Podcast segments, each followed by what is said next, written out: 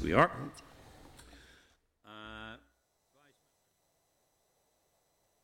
Uh, the only apology I think I've received has been from Matthew's indication on that Be late, yeah. uh, be late that it's come, it's come through. And Gemma, if you have to go, you've uh, Gemma, if you have to go, uh, Maolíosa, I'll take your if there's any votes. Yeah. Okay. Likewise, Matthew um, is delegated to Pat. Okay, and Matthew is delegated to Pat. Okay, thank you very much indeed. Any declarations of interest? Okay. Uh, chairperson's business, uh, revised agenda. Can I have members' agreement to adopt the revised agenda at page three in the tabled items, which includes an additional oral evidence session from the Department on the spring supplementary estimates, vote on account on the proposed budget bill? Are we agreed? Agreed. Uh, I'd like to brief you on an informal meeting I had along with the Deputy Chairperson and I met with the Minister on the 16th in order to discuss matters relating to the establishment of the Fiscal Council and the Fiscal Commission. As members will recall, the committee asked me to write to the Minister seeking the committee's involvement in the development of the terms of reference and the decision making in respect of the membership of the Fiscal Council.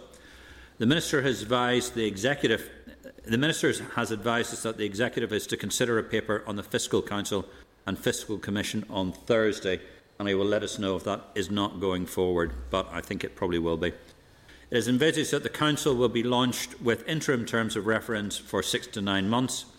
During this initial period, the Council will engage with the Committee and members will have the opportunity to suggest, to suggest revised terms of reference, with legislation underpinning the independence of the Council being brought forward before the end of the mandate. And it's the Minister's intent, and I think it would be our intent as well, to see this put on a legislative footing. The Fiscal Council will also be established shortly. This will produce a one-off report within nine months on possible alternative taxation measures which may be actioned by an incoming executive. Subject to executive approval, the Minister may take a related written well may make a related written statement soon. Any members have any comments? I think the actions we'll do when we get the more details and it goes in front of the paper, uh, we will then uh, reconsider this as an item for business uh, later on once we've actually seen the paper and the Minister has uh, published his, uh, his written statement. Lovely. Okay.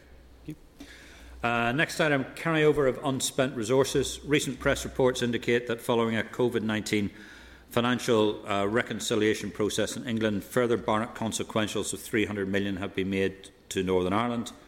HM Treasury has reportedly agreed to allow these sums to be carried over into 21-22. As you can imagine, this is welcome news.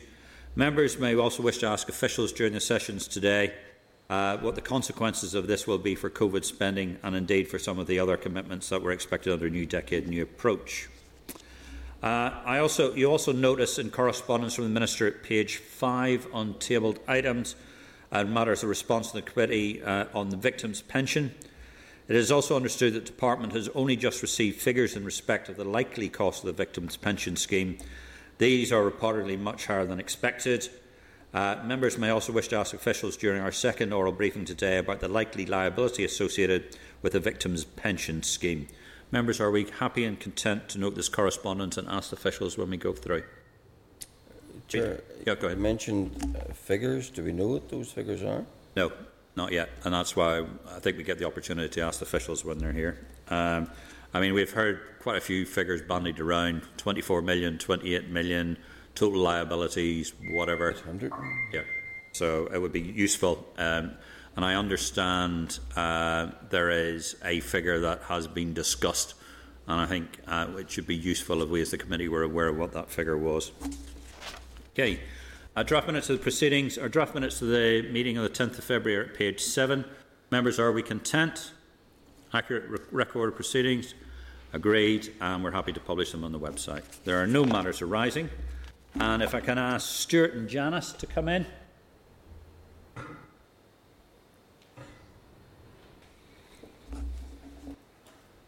Okay. Team, this is uh, the Department of Finance's 21-22 draft budget Department of the Finance allocation. I remember, I remind remembers the session has been recorded in Hansard. I advise that the following papers are relevant to the agenda. Clerk's cover note at page 18, Department of Finance paper at page 21, the January 21 Investing Activity Assembly Report at page 24, and feedback from other committees, which is at page 27 and page 41. Stuart, or is it Janice who's leading off with us? Who's speaking first? I think Stuart's mute. Stuart, are you muted?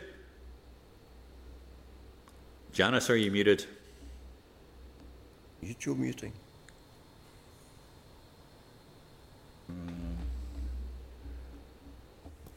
Hold on. They're not be hearing us. Neither are. Hold on. Sorry, Assembly Broadcasting are typing, so that's what they're going to tell me. Um, Stuart, Janice, wave if either of you can hear me. well, yay, Janice. Yeah, we can't hear you at the moment, so we're trying to find out if the problem's from this end or not. apparently, it's their end, and they may wish to um, try their AV settings at their end. So we, we think the problem's at your end, not ours. Okay, we've been told the problem is at your end, and it's you to check your AV settings.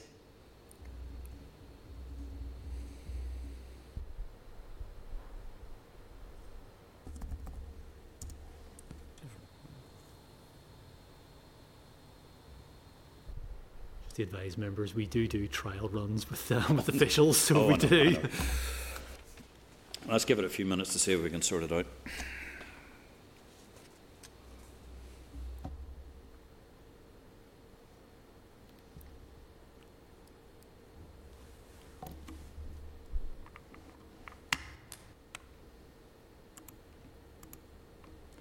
Oh, no, it's their end. We're being told.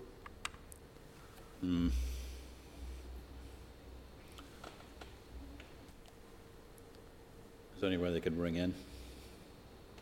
Uh, do, do you want to try and log off and log back on again?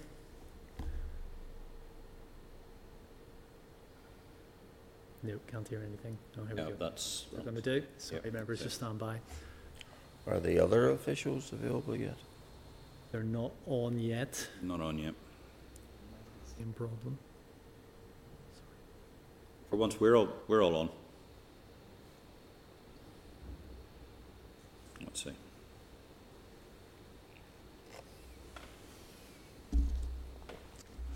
DJ?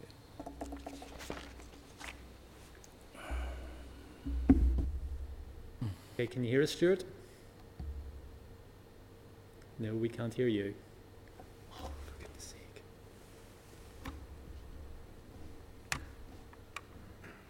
Okay, let's, uh, with the committee's approval, we'll give it another five minutes of technical trying to work it out.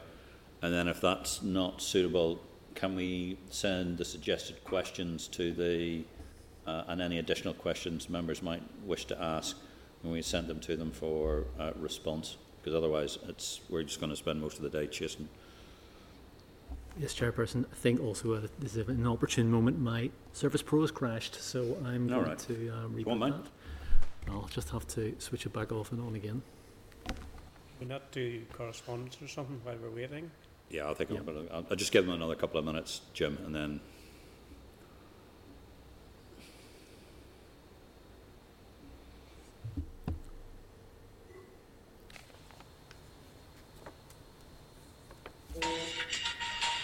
Ooh.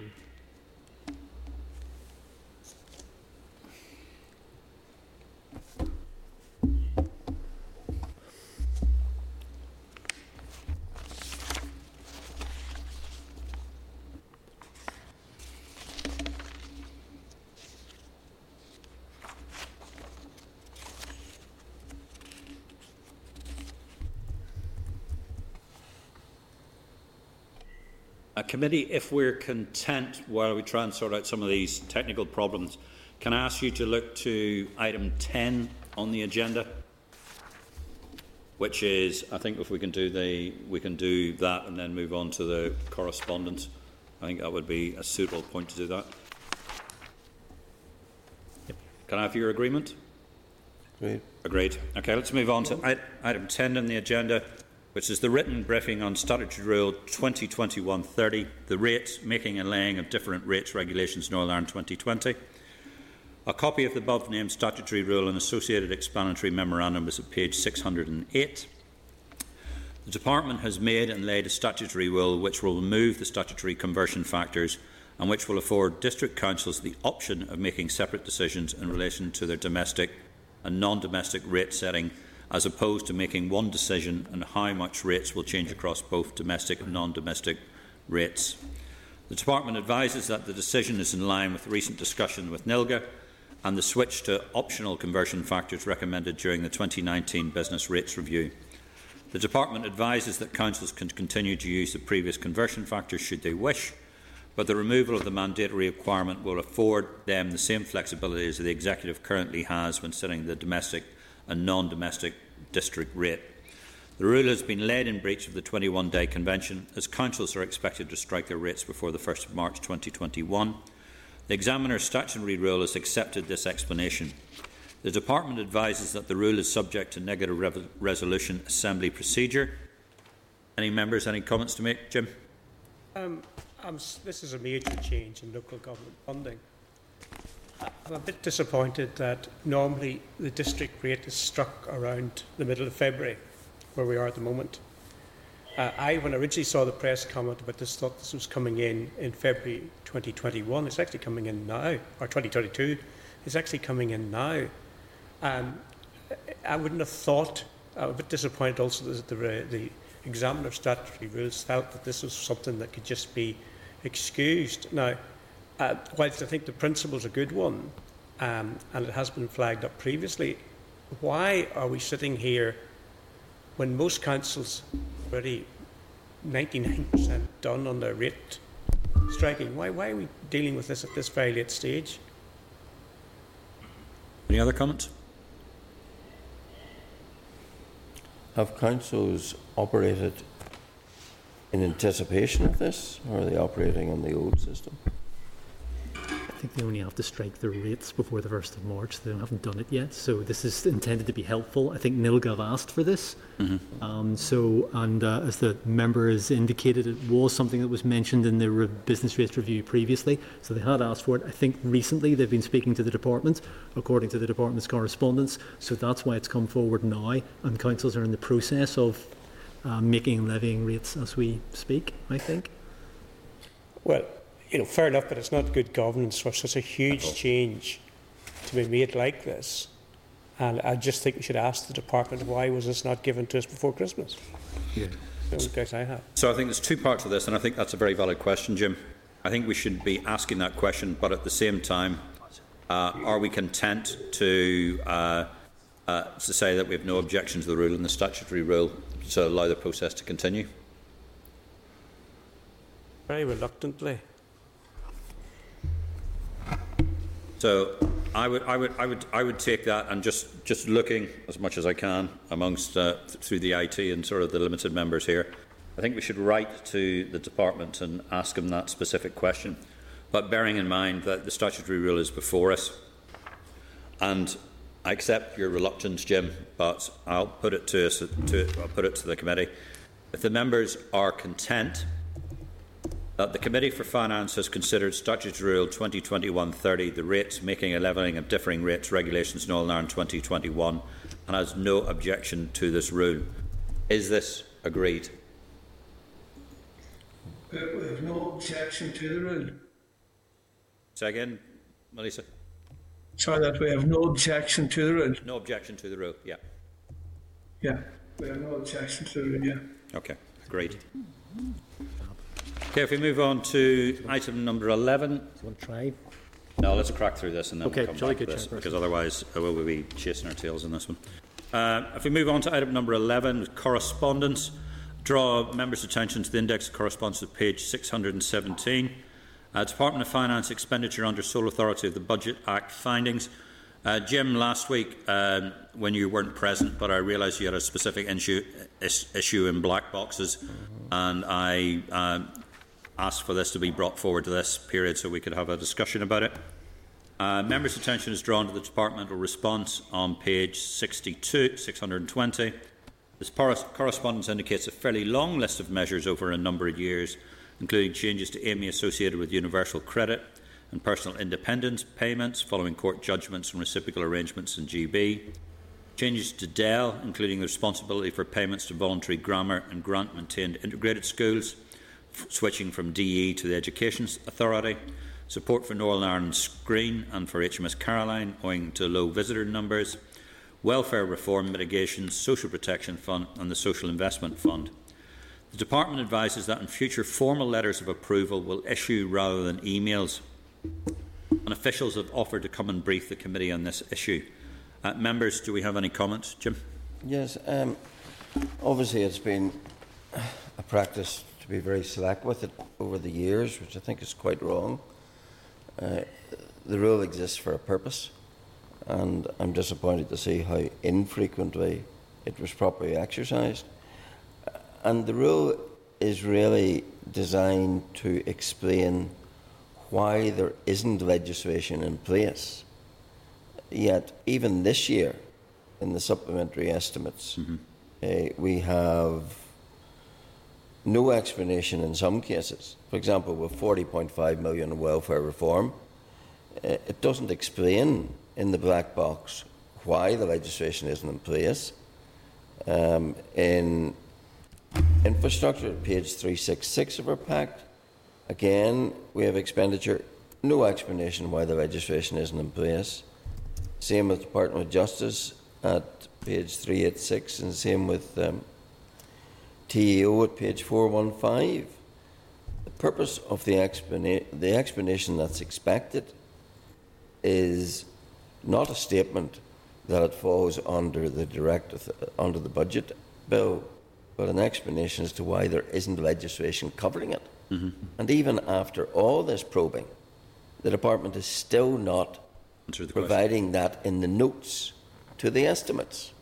You know, do the department not get it that this is a significant issue because we're spending public money without legislative authority, and we need to know why there isn't uh, legislation to cover these various aspects, and that should be in the notes. And if I take the Minister's intent, and indeed, as he, in many occasions and questions we've had both with him in front of the committee and indeed in the Assembly, he made an indication that he would be looked to resolve this issue and yeah. this wouldn't be put in front of us again. And in fact, we would have had the detail and would, that would have been resolved. Now, it's not a question of uh, this has just happened in the last week. We've been raising this issue since March last year.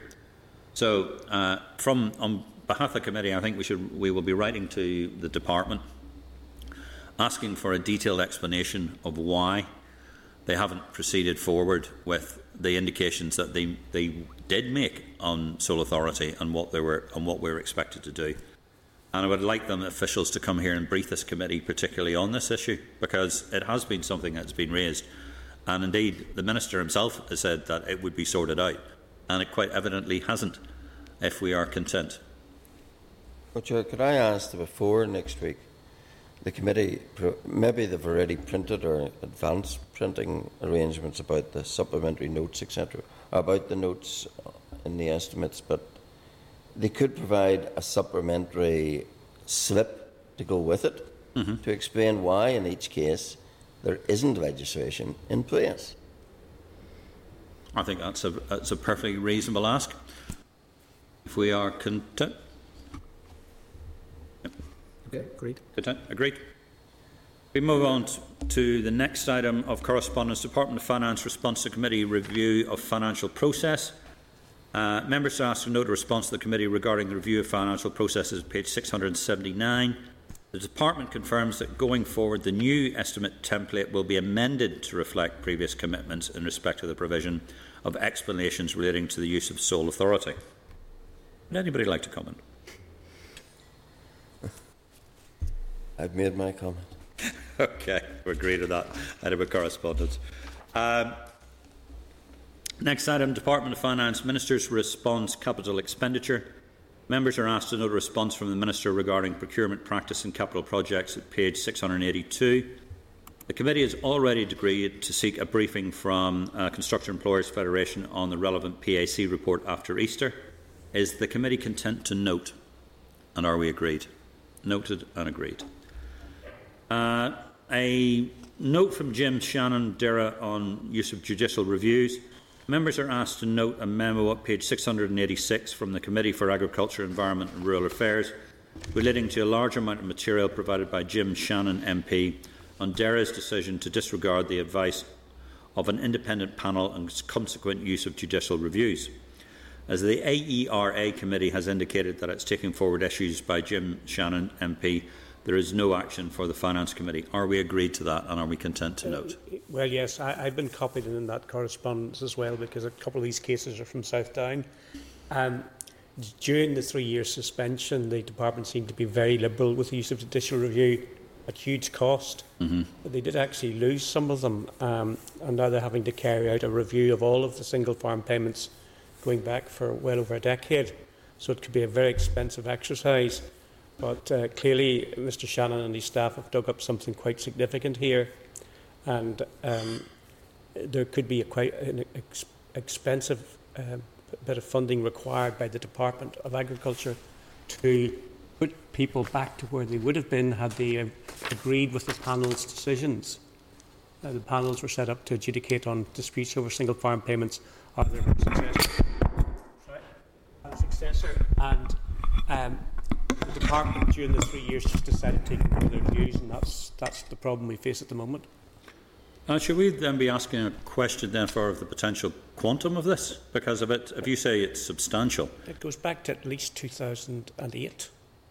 Um, these cases where a judicial review now prompting them to do a complete review of single farm payment decisions, and uh, obviously, if if they end up having to pay uh, the aggrieved people, well, I heaven knows what it's going to cost. Hmm. Um, in the view of that, and uh, thank you very much indeed, Jim, for the sort of the information for that. Yes, okay, I think we're content to note, but I think we should communicate with the uh, department and the DALO just to see if they've had any view of the likely potential risk that there is to the budget. Because if if I'm thinking about single farm payments times going back that far, and just doing some, this is a this is a really substantial amount of money. It averages something like 240 million pounds a year. But of course, the vast majority of farmers got their single farm Yeah. permit. These are duplicate fields, uh, multiple ownership, um, not complying with uh, cross compliance regulations. It's quite a complex issue. There's a, s- there's a second issue that has arisen is that the, the uh, compensation that's paid to farmers who've been successful in judicial review is 1% plus CPI. Um, now, at the minute, that's minimal. You know, it, it, it's next to nothing because of inflation being so low.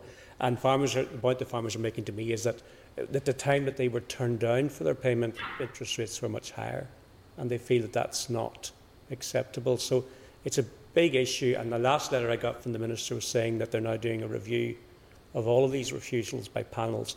But it was particularly bad in the three years when there was no devolution Okay. because the panels just were, were being ignored left, right, and centre. Can Oh, I, go ahead, Paul. Can I add to that? Obviously, single farm payment is European money, and, it, and if you like, ERA is very much just a channel, or being a policing body, as, if you like, for the EU at that time.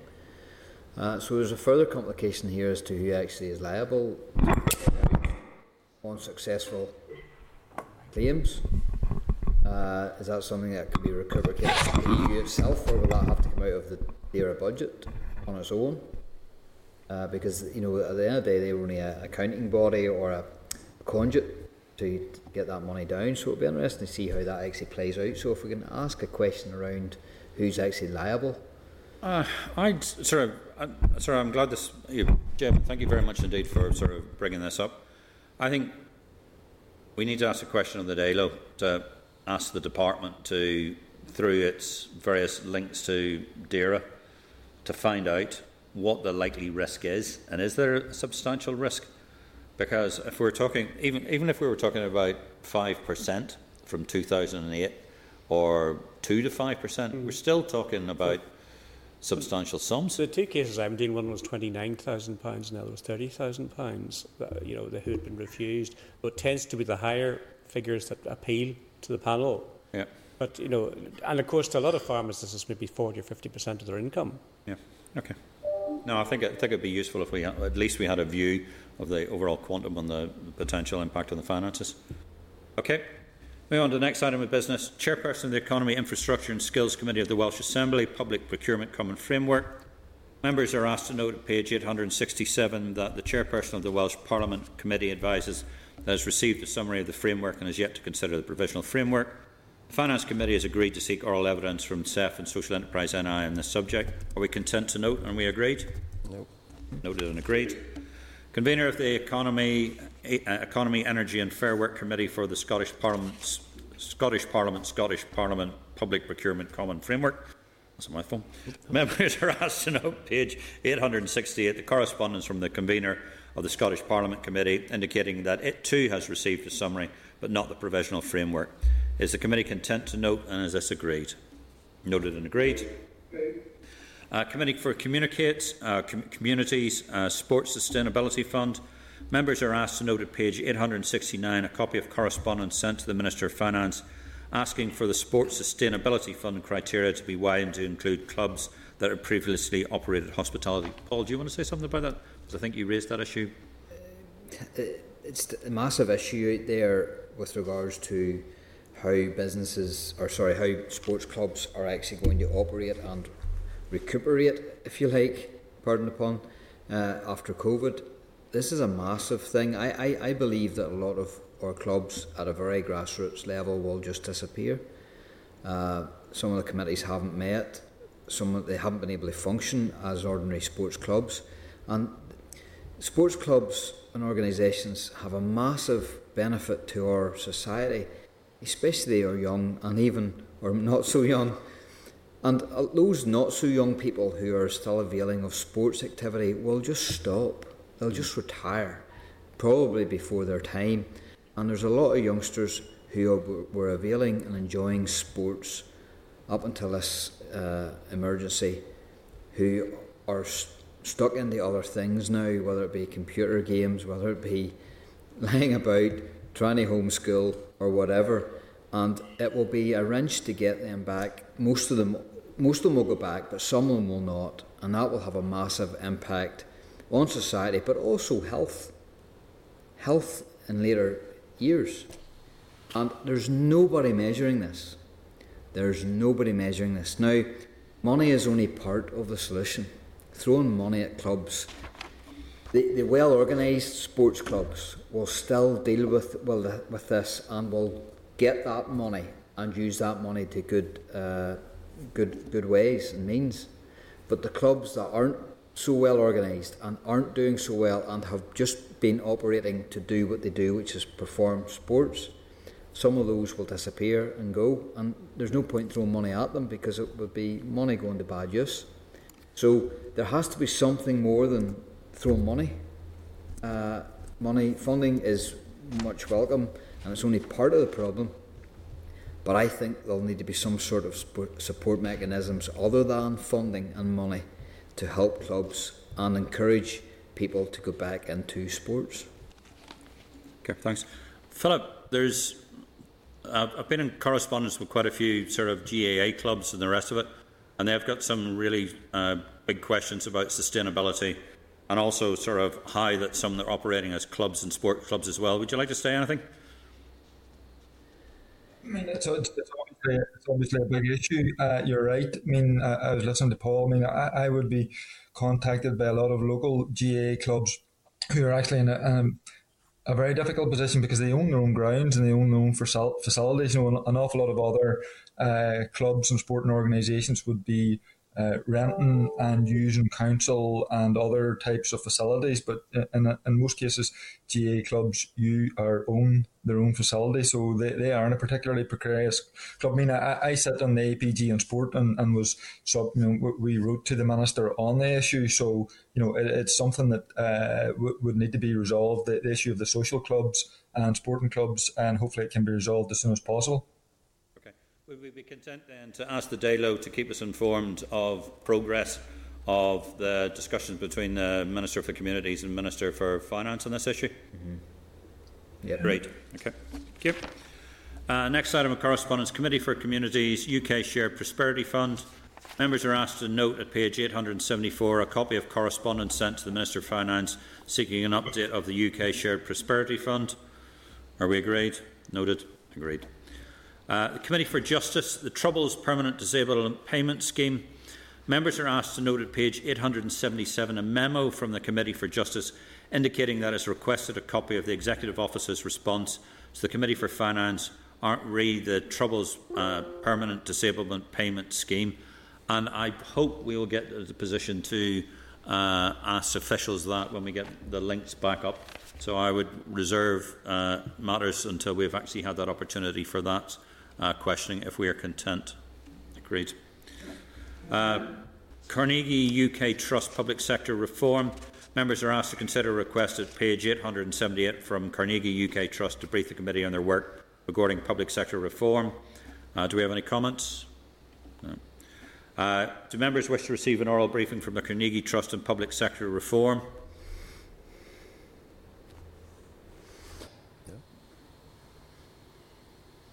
I think Mr. Saying. Agreed. right. Uh, the composite request. Members are asked to consider the composite request at page 879. Since this is provided, responses have been received in allocations and compliance, transaction types, OECD review and victims' pensions, which was tabled, and from DFE on ABBA Driving School and the Presbyterian Mutual Society and will be considered next week. Is the committee content with that, notwithstanding the above, composite request is an accurate record of the committee's information request, and say, are we agreed? Agreed. Agreed. And I'll quickly cover the forward work programme before we try and sort of fight through the technology again if we're content. Uh, the draft forward work programme is page 890. Our member, if members are content to receive a further briefing next week from the Department on the spring supplementary estimates and the proposed budget bill, as well as a further briefing from Assembly Research in addition to the scheduled evidence from the Constructors Employer Federation. Are we agreed? Agreed. Uh, members are reminded that at next week's meeting the committee will be asked whether it is content or not to provide the necessary confirmation to the Speaker in respect to accelerated passage for the Budget Bill Northern Ireland 2021. And are members content with the forward work programme as amended? Are we agreed? Agreed. Right, if we go back That doesn't work. We'll go to raise. Okay. Okay, we'll try again with the Department of Finance. Let's see if we're any joy. Come in, Stuart. Come in, Janice. Hello. Oh, we're getting somewhere. Oh, yeah. Stuart, can you hear us? Uh, can you hear us now? Yes, we can just about hear you.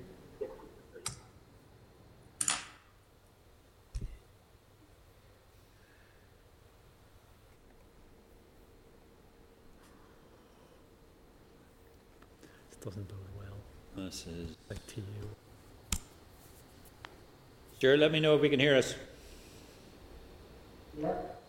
Okay. looks very We're signed. Um, we're having difficulty hearing you, Stuart. There's feedback too. Can, can you hear me? Yes, I can, Yes, Janice. We can hear you. Don't tell me you're in the same room as Stuart.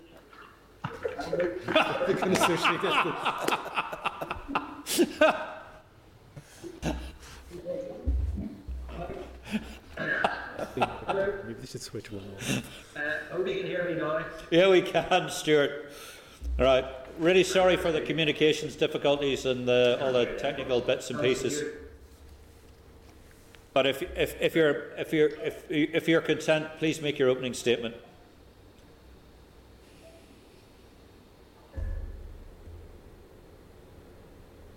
Sorry, could you repeat that?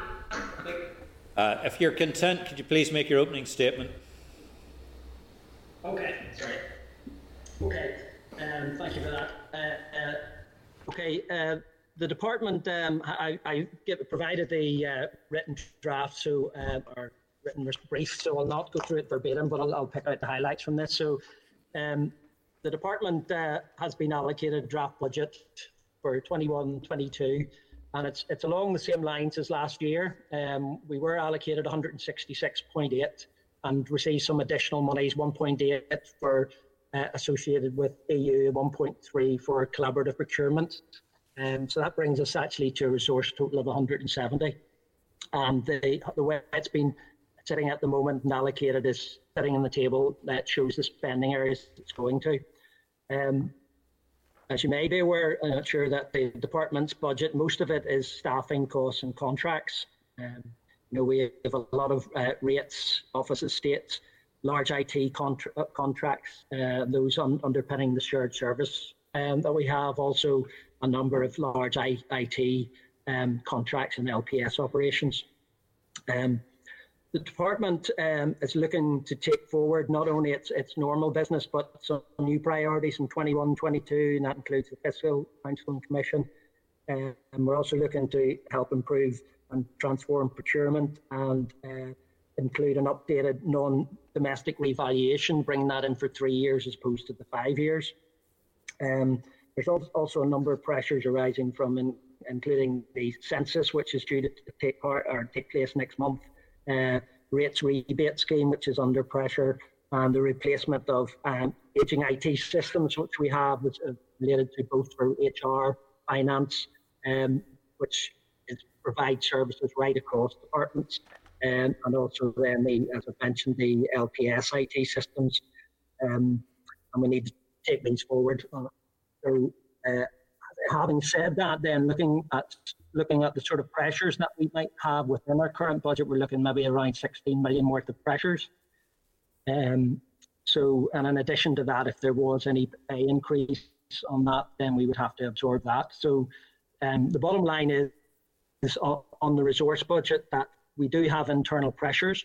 What we're trying to do is look at those pressures, see if we can move them down, and look and see if there's any other lower priority areas or other um, areas that where we can make savings to try and live within our budget. Um, and we're on a process at the moment uh, of working with the directors to see how we can um, deliver savings to make sure that we, we do live within our, our budget and the, the um, we would be bringing a paper to our minister and agreeing with him um, what he wants to take forward as far as those proposals are concerned. Um, you'll also be aware the department has been doing this year a lot of work on, on the COVID 19 um, grants, um, and we expect that, although we, don't know how it's going at the moment, but we expect there will be some activity obviously next year going into the next financial year. The ministers already announced a freeze on domestic and non domestic rates of 150 million, although that doesn't actually uh, score within the department's budget, that's without uh, the budget. Um, but there may be other grants that we have. Then now we wouldn't have those in our budget at the moment, and that would be dependent uh, on further COVID money coming through. Uh, in terms of capital, uh, we have a net capital budget of 45 million. Now, initially when we sent this, we had forecast about 48, but already we're looking at reprofiling of um, various capital projects, and we're, we're pretty confident that we could live within that 45 uh, million million net budget um, going forward, and that that would be with sort of uh, delaying certain projects and some projects maybe costing less than we, they initially forecast. Um, so that that's a quick run through of where we see the budget sitting at the moment. say we're doing a lot of work on it at the moment and still, and and liaise, need to liaise with the, the minister and forward to see what he is content with producing the savings. Um, so, have you take any questions on that? Okay, thanks, thanks, uh, Stuart. Uh, what we might do, just in case the link breaks down again, we've got a series of written questions that we'll, we'll send on to you, just in case everything sort of uh, collapses. But I've got a few questions and a few uh, issues I just want to have a, a quick look at. Um, Certainly. The you, you say um, the resource budget is 170.4 million. But in your department, yeah. in your paper, you refer to resources budget for staff costs of 172.4 million. So are we looking at 170.4 or 172.4? Uh, no, I think. Uh, sorry, I think the difference it's, it's maybe misleading. One, one's a net budget, uh, so the overall budget, as is shown in the budget document, is a net position, so includes income, etc. Whereas that, that figure for staffing costs is a, a, a gross figure. That's the gross. We get a lot of income in for the delivery of, services to other departments for the shared services. So that's what makes up our net budget of 170. So it'll be made up of a, a gross total and then uh, income on top of that. So that's why those two figures may look so. Um, the 107, the, the, the figure for staffing is a gross figure, the actual cost of staff. Okay. Um, obviously, uh, you know, it's probably a, it's, it's, a slightly bigger question, but the minister has indicated that there's a 300 million pound allocation which is to be carried over into 21-22. Obviously, we haven't any statement provided on this as yet, and so the information has come through. Um, can you advise if this enhanced carryover will be used in part to cover the lost, lost rates income uh, in 21-22, or have you not got that far yet? Uh, we haven't got that far yet. The, the lost rates in income, I'm not sure with with with that score. Sorry, uh, it'll be probably uh, more centrally with, with from PSD. So I am not sure that, that that has been worked through yet as far as how our budget works. So uh, can't answer that one at the moment. Okay, if you could get, get us a response to that one, please. Um, the, in, in, the investment activity report for January 2021 refers to significant capital costs for the Orchard House re- uh, refurbishment of 6 to 8 million and the James House asset management pro- project of 10 to 12 million. What are these projects mm-hmm. about and why are they costing so much? Uh, well, they're they're part of the the the whole management of the um, NICS estate. Um, as you may know, we provide uh, DOF is responsible really for providing accommodation for the whole of the NICS, in fact, beyond uh, other um, public sector bodies beyond. And we were we recently purchased James House uh, so it's refurbishing it and putting it into a state where we can get as many people into the building as possible, you know, um, as far as making it value for money. Um, so, and Orchard House is, is a similar reconfiguring the building to make the most effective use of, the uh, internal layouts. Uh, and some, orchard, you know, they've been older buildings and needed refurbished. Um, I say James House was recently purchased, so that's what those monies are for um, and then they should, in the long term, provide savings to the department going forward.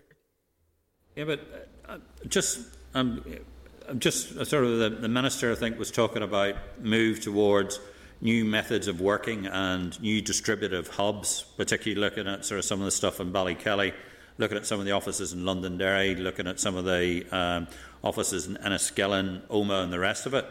So, is that being is that being factored in into your sort of budgetary process for to to develop these hubs? And if we're developing these hubs, why are we spending all this money on these major buildings? Well, it, it's it's a much wider strategy in the sense of these buildings. Um, we'd be looking at having a mixture of these buildings. Plus, we have a lot of lease buildings that across um, the department and across the civil service in general, and that will allow us to get out of a number of leases uh, in which money can be saved. So.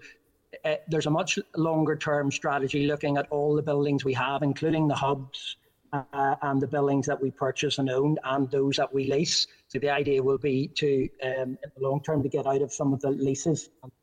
Um, you know, use that money, that the savings then to, you know, have our place in, in the various hubs and also in the buildings we own. So in the longer term, there will be a, a, a saving across the, the estate. Okay, right. Um, and in the draft programme for government consultation contains a number of references to the Department of Finance and its role in supporting transformation in education, health and administration in the PSNI uh, and its involvement in measures to tackle homelessness and to promote economic growth and digital economy. Um, can you advise us in general terms how the department is to support these activities and if there is a required financial cover in the draft budget for 21-22 for this work? And why is the Department of Finance doing uh, work that other departments should be doing? Well, I, I, would suggest most of those are, are support as far as um, IT systems are concerned, both HR, financial IT systems as a shared service, but also uh, things like NI, NI Direct Contact Centre um, that, that will enable greater collaboration um, and greater contact with the public. They, um, so it, it's those sort of shared systems. I, I, don't have the specifics for each one of those, but those are in general that the, you know the Department of Finance would provide a lot of infrastructure for the whole of the NICS, as say uh, finance HR and say uh, NI Direct and contact centres. Okay. It's just previously that um, in previous programme for government, the Department of Finance didn't really have much lines in it or say in it, but it just seems to be in this time. It you know it talks very much about its role in supporting transformation. If you could drop us a note with some more details on how that's been broken down, if it is for IT support and it is for sort of digital government or if it's for HR services or whatever it happens to be, that would be very useful. Okay. Okay, thanks. Jim? Uh, I'm just teasing out what you've built into the budget as far as rates are concerned. Uh, obviously, the decision to basically provide a rate set amnesty for many businesses in 2020-21 was a lifesaver to many of them. Um, what are your assumptions in 21-22 for that continuation? What are you assuming? Well, uh, to start with, as I say, the minister has made an announcement of 150 million um, going forward. Now, I'm not sure there's the are long term, and I'm not sure we can make any longer term. That that, that is an initial announcement, and we'll be keeping that under review. Obviously, as as we see how the uh, situation develops um, as to whether people can get back to work and whether businesses can go up and going. So that's that's going to be a, a continuous assessment as far as rates are concerned. Now, um, to, maybe to ask the question another way, if the present level of concessions to hard pressed businesses continues, how long will that 150 million pound last?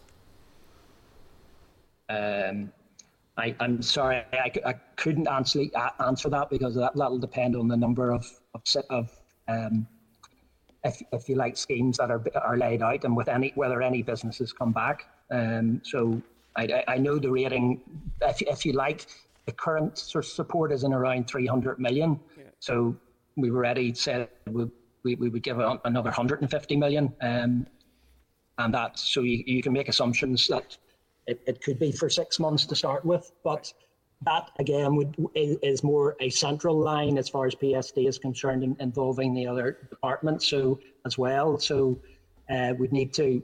I couldn't answer that with any accuracy, but um, so, uh, saying that you know you could make that assumption. Yeah, um, and obviously that's very welcome. But if the situation doesn't improve as much as we expect, what flexibility is there then to extend that beyond six months?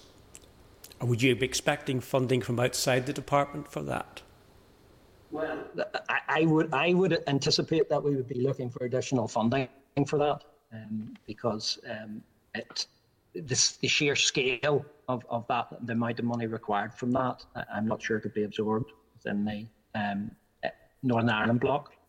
So, the only certainty we can give for businesses is that there's 150 million pounds which may provide a rates holiday or rates amnesty for about six months. We don't have it tied down to an exact time. I mean, can, can businesses assume they're not paying any rates until September? Uh, no, I, I, don't think they can make that assumption, and uh, I don't think I'm in a position to, to make that suggestion either. Um, we won't tell anybody. We, we, will keep it between ourselves as a uh, secret. No, no. I, I appreciate that. I still wouldn't want to be saying things that are wrong. I, I, I can only make state the facts that there is 150 set aside. Well, would it be useful for the department to, to actually specifically tell businesses now before the start of the new financial year where they stand so that there's clarity because um, whilst this is all very welcome, uh, the new initiatives seem to suddenly appear from nowhere and that's very difficult for businesses to plan long term. You know, can, we be specific and say if you're a certain category of business, you will pay no rates until a certain date, or is that asking for too much? Well, I'm, I'm certain that the Minister will be looking at that. Um, and, and has been in contact with, with businesses, you know, uh, and representatives. So uh, I'm sure there will be some sort of announcement to allow businesses to account for that. Okay. You happy? Jim? Yeah, I just wanted to go back to the question about the Connect hubs. How much are you uh, planning expenditure wise in connection to the Connect hubs in next year's budget? Um, well, that's at the moment there, there's not very much in the budgets for those next year. I mean, we're looking at um, first of all, much to, that's very early stages as to you know we're we're talking to various councils in various areas as to how much it might cost. Um, so we don't actually have much in those uh, areas, and it may be that part of it is looking at what buildings we have and sharing them or whatever. Um, but at the moment, it's very early stages for the hubs. Sorry, we've a written statement just released this afternoon by the Minister, which says the first Connect 2 hubs are expected to open in Ballykelly and Downpatrick this year. Planning has started for facilities in Ballymena, Craigavon, Omagh, and the Antrim Abbey area, with their opening plan for 2022. And you're telling us there's no financial allocation for those? No, no, what I'm saying is we will. There wasn't any specific allocation for those, but there is an allocation for uh, the um, reform of property management in there. So it, it, we will be looking at how we can best allocate those resources to make sure that pubs are covered. But have you any idea how much the hubs are going to cost? Uh, I don't. Um, we can have a look at uh, and, and provide you with some information on that. I don't don't have the information. Is it a resource and a capital expenditure? It, it's likely there may be a combination of both. Well, would we not then expect to see that reflected in the figures you're bringing forward to us for next year's budget?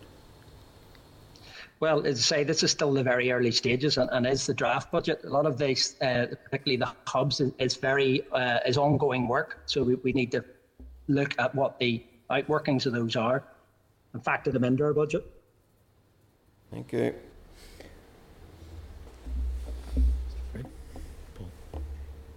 Paul. Oh, Paul, sorry. Yeah, thank you, Chair. Uh, thank you very much uh, so far for your presentation. And, and uh, technology uh, can fail you at any stage, so sympathies for you uh, in this meeting. But again, it's not great for communicating, believe it or not, for this sort of scrutiny work. Uh, can I ask how much of your direct budget in the Department of Finance is actually, and, and the term was used last week, which I'll use, it's not my own terminology, but it must be economic jargon. Uh, how much of your budget is silted up by old borrowing and interest payments? How much of our budget? I'm not sure any of it is. Right, okay. Um, sorry. No, we, we, we would get an allocation from the centre, but it, there wouldn't be borrowings and so, so you, things within. Yep, so the, the, the, depart, the pure department hasn't had to at some point bid for for uh, something and, and receive borrowing money from borrowing at any stage, which then the onus is on your department purely to pay back that borrowing? No, not not at the moment. No, we don't have borrowings from in that respect. No. Right. Okay. Or in any respect, indeed. Yep. With with regards to uh, the work that you guys are doing now on the program for government, the, the draft program for government, and I'm, I'm looking at it here. I haven't spent a lot of time, invested a lot of time looking through it as yet. Uh, but but explain to us again what is what is the primitive work that you're doing on this, and why why does it fall to your department as opposed to, let's say, the executive office? Uh, what what why? Sorry, does the program for government work? Yes. Full or yeah, why, why have you budget lines? Sorry, I, didn't hear that. It, froze there a second. Sorry, why have we budget links? Yeah, why have you budget lines on the programme for government? Well, well, again, that's it's a to do. It's showing the support that the department uh, provides for other departments. I think in previous, maybe in previous programme for government, that um, it was felt that DOF didn't really get the acknowledgement that we, we do provide a lot of help and, and support to enable other departments to provide their services. Um, and I, th- I, think that has to be acknowledged the, the IT, the digital side, etc., that we do help other departments and provide platforms and systems to help them enable them to deliver their services. I suppose this is a recognition that we, we do actually and play a very important part. So, so then, how does that? So th- that's actually a, a, very good, a very good answer there in regards to the support you do give, uh, and I think we do appreciate that and acknowledge that. What we really yearn for, joined up executive, functioning together to produce a program for government together. How will this money, this funding, be able to complement that wish going forward? Um, I'm sorry, I don't quite understand how. What do you mean complement? I mean the the money in the budget is delivering it. Uh, I'm not sure it necessarily complements other money. So, so what, what, so to, to, sorry to explain myself, I suppose what we have is a programme for government, but what we still have is a silo mentality within executive departments. So, so how, I suppose what I'm asking is how best can you spend this money, whilst it is an acknowledgement that you guys are very critical uh, in, in, in a practical sense, but how can you use that or utilise that money better to ensure, or to even police, may I add, the other departments in, in ensuring that there's a joined upness, one in a practical sense with regard for programme for government, but also in a real tangible sense out there to the public that our departments are working together on a programme for government. In, in many cases, the indicators will be shared indicators between a number of departments. I suppose what I'm asking you, and it's not just for you, uh, it's for all of our departments, is how best this money that you've received, how can that be utilised to ensure a joined upness that we haven't had before? Well, certainly we, I mean, we work very close with the other departments on how the money's been spent. Now, obviously, the priorities on, on the money and how it's been spent will be, it's actually more, from my point of view, you know, it's the direction from the executive and how the executive works together to decide how the money should be prioritised. Um, so if there are priorities in education and health, that you know support needs to go to them. That it's ensured that all the departments are helping to deliver those high priorities. Now, um, we will follow that direction uh, and through our minister decide where where the money should should be sent to and, and where our focus should be on. Um, but there's certainly amongst officials there is there's very close working relationships on, on trying to deliver programme for government and uh, top priorities. Okay, thank you. That's me. Okay, thanks, Marcy. Matthew. Thank you, Chair. Um, apologies, I was uh, late for the start of today's meeting. Um, can I just ask, uh, Stuart, and I'm not sure if this came up um, prior to my arrival, you've allocated 2.3 million for um, as support for Fiscal Council and Fiscal uh, Commission. Um, just wondering what the uh, what what the bulk of the, is that salaries basically? What else is it going to be spent on? Well, sorry, um, that, that's not all for fiscal commission, fiscal council. That also, also includes, you know, C- CPD building, DSO transformation, and PSD baseline. So it's finance, procurement, policy, fiscal council, and fiscal commission. So there's only a small element of that will be probably for salaries and uh, on the fiscal commission and fiscal council.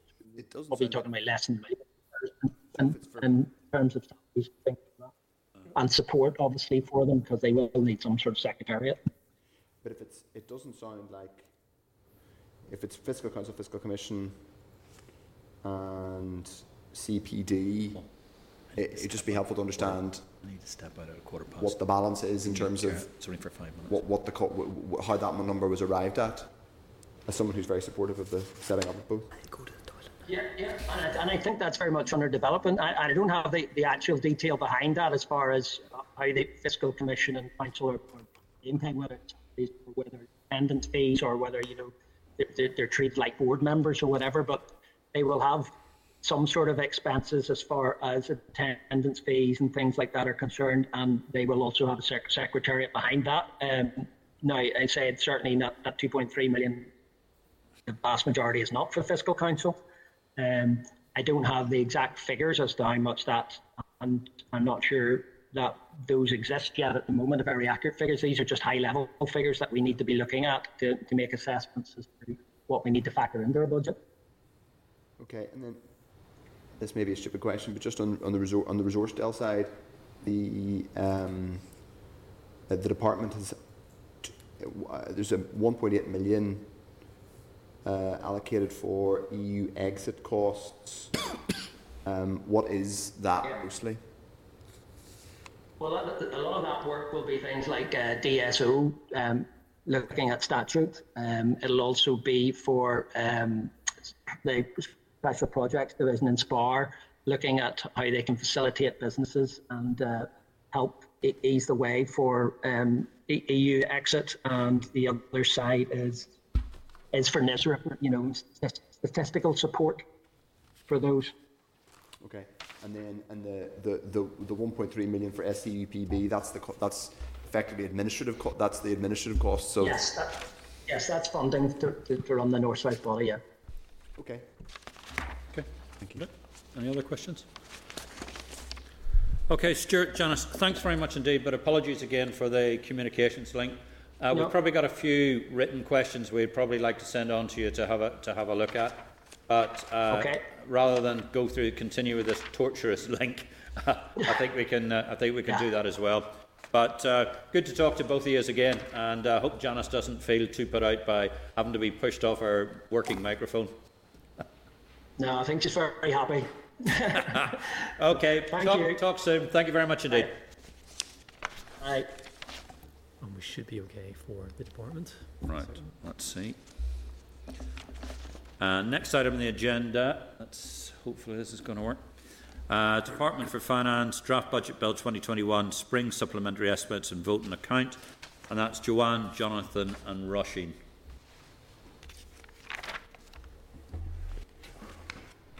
So I think we go. Joanne, please tell us you can hear us. I can hear you, Chair. Can you hear me? Yay! Uh, apologies for the timings being slightly awry. We had a bit of a comms failure earlier on, so we're just we're just trying to catch up as well. Uh, the other thing, I, I need to apologise. I need to step out at about a quarter past three for a couple of minutes, and the deputy chair will cover in that uh, particular period of time. But my apologies for that. I'd just like to remind members that this has been recorded for Hansard. Uh, the clerk's uh, revised covering note is on page 31 in tabled, tabled items. Letter from the Minister of Finance on accelerated passage for the budget bill is at page 34 of tabled items, and the Department's briefing paper and the copy of the spring supplementary estimate vote on account and proposed budget bill is page 106 of the meeting packs. Joanne, could you care to make your opening statement, please? Thanks. Yes, Chair. Thank you very much for this opportunity to brief the committee on the first budget bill of 2021. Um, as the committee will be aware, this budget bill is comprised of two parts the spring supplementary estimates for 2021 and the vote on account for 21 22.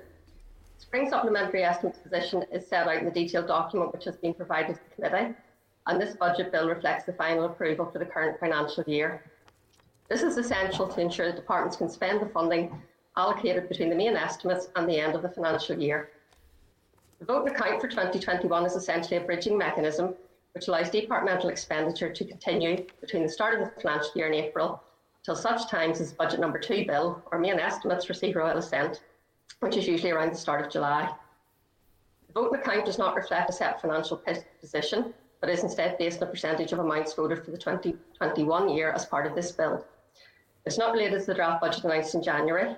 Instead, the executive's final budget will be reflected in the budget number two bill and associated main estimates. I know that one of the key considerations for this committee is whether to re-accelerate the passage for this bill. And I'd just like to say a few words on why it's so important that this bill receives royal assent for the end of the financial year. Because if it does not, there will be a significant and adverse impact on departmental spending.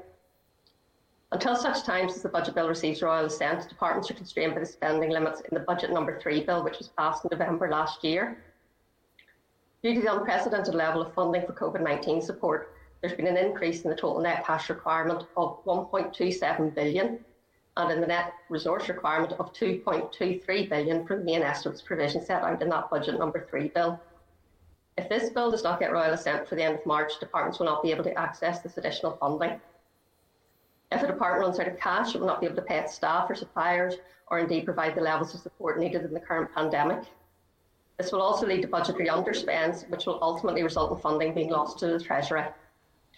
Emergency measures do exist in the scenario where a department has exhausted its cash limits due to unforeseen circumstances. This takes the form of an advance from consolidated fund for contingencies. However, the amounts that DOF can authorise under these measures is limited to 2% of the total provision for the previous year, which in this case is some 350 million. An added complication is that DOF itself has already had to access this contingency funding this year, and therefore there's only 152 million remaining. Sorry, And as I'm just, sorry, committee will- ju- just to go back to that. Of, you've already had to access contingency funds this year? Yes, simply because the amount of grants that have been paid out means that DOF itself has exhausted the cash that was granted in the main estimates. The committee would have been informed, and that is indeed where the Assembly. So, as a bridging mechanism to get them through until such times as these SSEs are approved, they have had to access the Consolidated Fund for contingencies.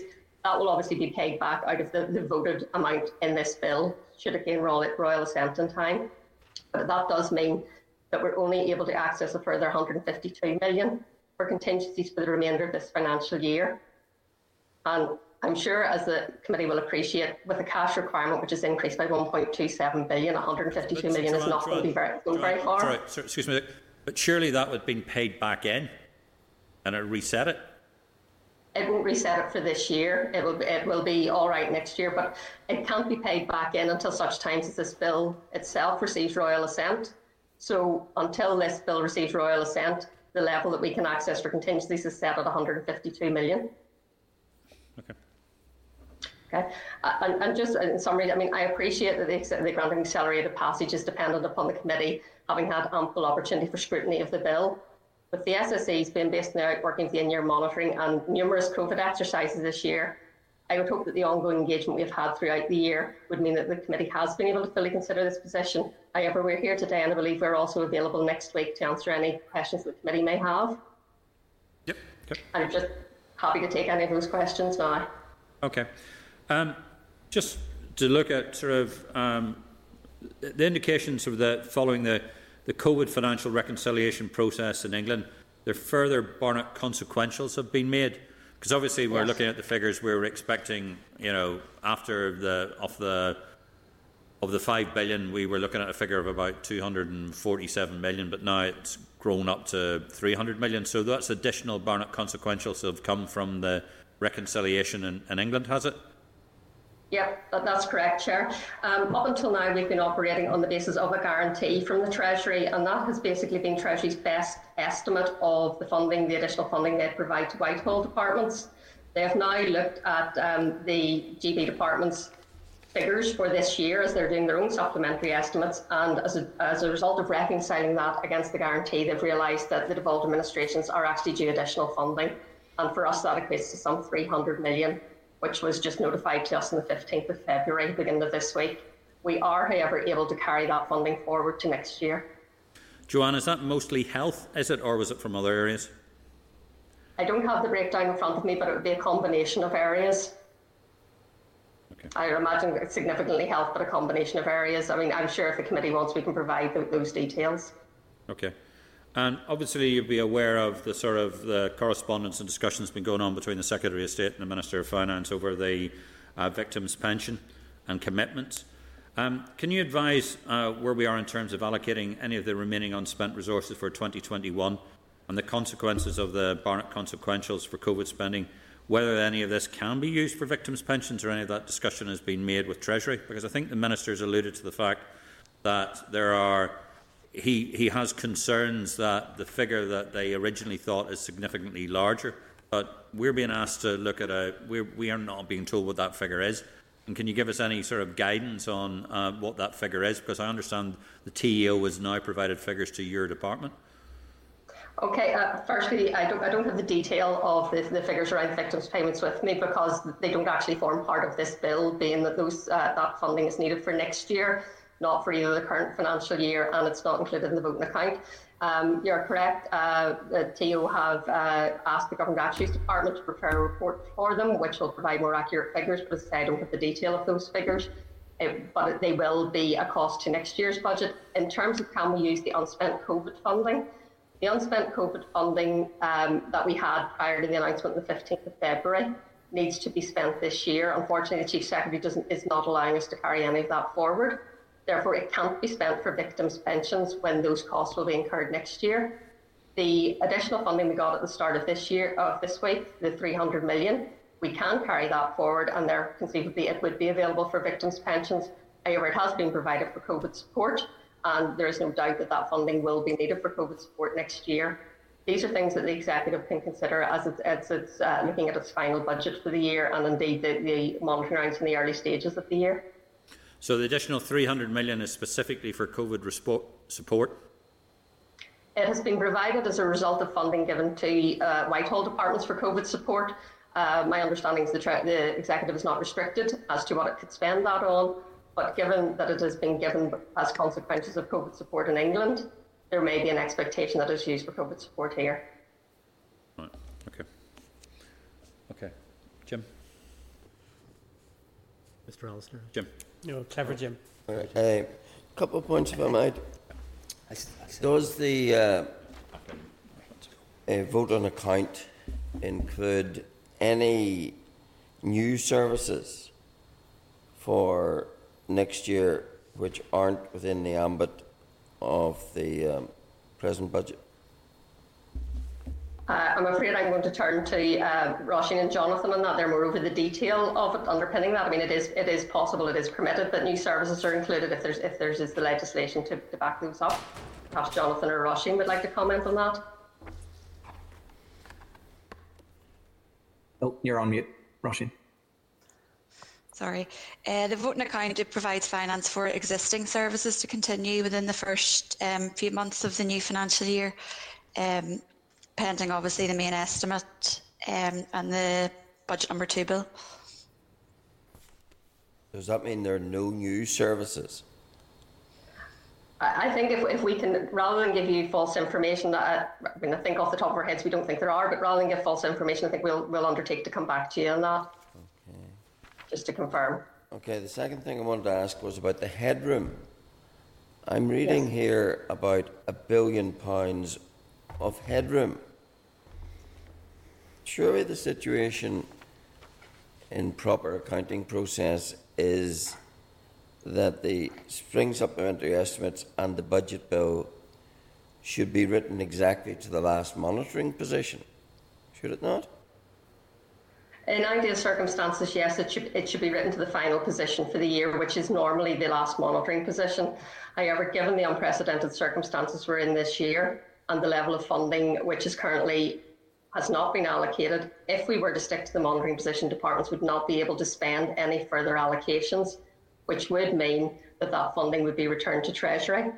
You're right, there is a considerable amount of headroom in these estimates. Some of that has already been allocated to departments on the 10th of February. The time taken to prepare, as I'm sure you'll appreciate, it's a very sort of bulky document, so it, it doesn't get printed overnight.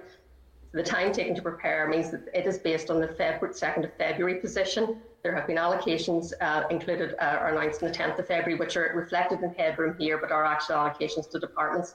On top of that, there is an additional significant amount of headroom to allow scope for additional allocations as the COVID situation develops and as departments come forward with proposals to spend the currently unallocated funding. But it's a false position. I presume we don't have a, a billion pounds spare. No, you're, you're correct. We don't. I, I think the, the actual figure for headroom, which is now unallocated, is, is around 850, 860 million. And you're right, we, we don't. We have around 300 million, I think, unallocated if you take the resource capital and FTC into account. However, we can't be seen to preempt executive decisions. So we have built in scope there for allocations to be made. If we knew where the executive was going to allocate it, we wouldn't need headroom, so to speak. Now, departments are also constrained by their budgetary position, and all departments and their accounting officers and ministers are aware that they cannot spend money that they don't have the budget cover for. So, although the headroom within the estimates allows some 800 odd million more than has currently been allocated, departments are aware that they can only spend that money if they have a corresponding budget allocation agreed by the executive and announced to the assembly. But, but presumably that headroom is coming from money unallocated at the centre and money that departments haven't surrendered. Is that right? No, not necessarily haven't surrendered, though that could be the case. I would hope that we will not get any surrenders between now and the end of the financial year, given that the January monitoring round is usually the last opportunity for that. But it will come from funding that is unallocated at the centre. However, it is greater than that because it's for the executive to decide where to allocate that funding, and those decisions haven't been taken yet. Yes, but If we were just to restrict the headroom to the amount of funding available, that would mean that the executive would have to make the allocations to those departments which had the headroom built in. This leaves their options open as to where that funding, unallocated funding, will ultimately go. Perhaps I is that another um, way of saying?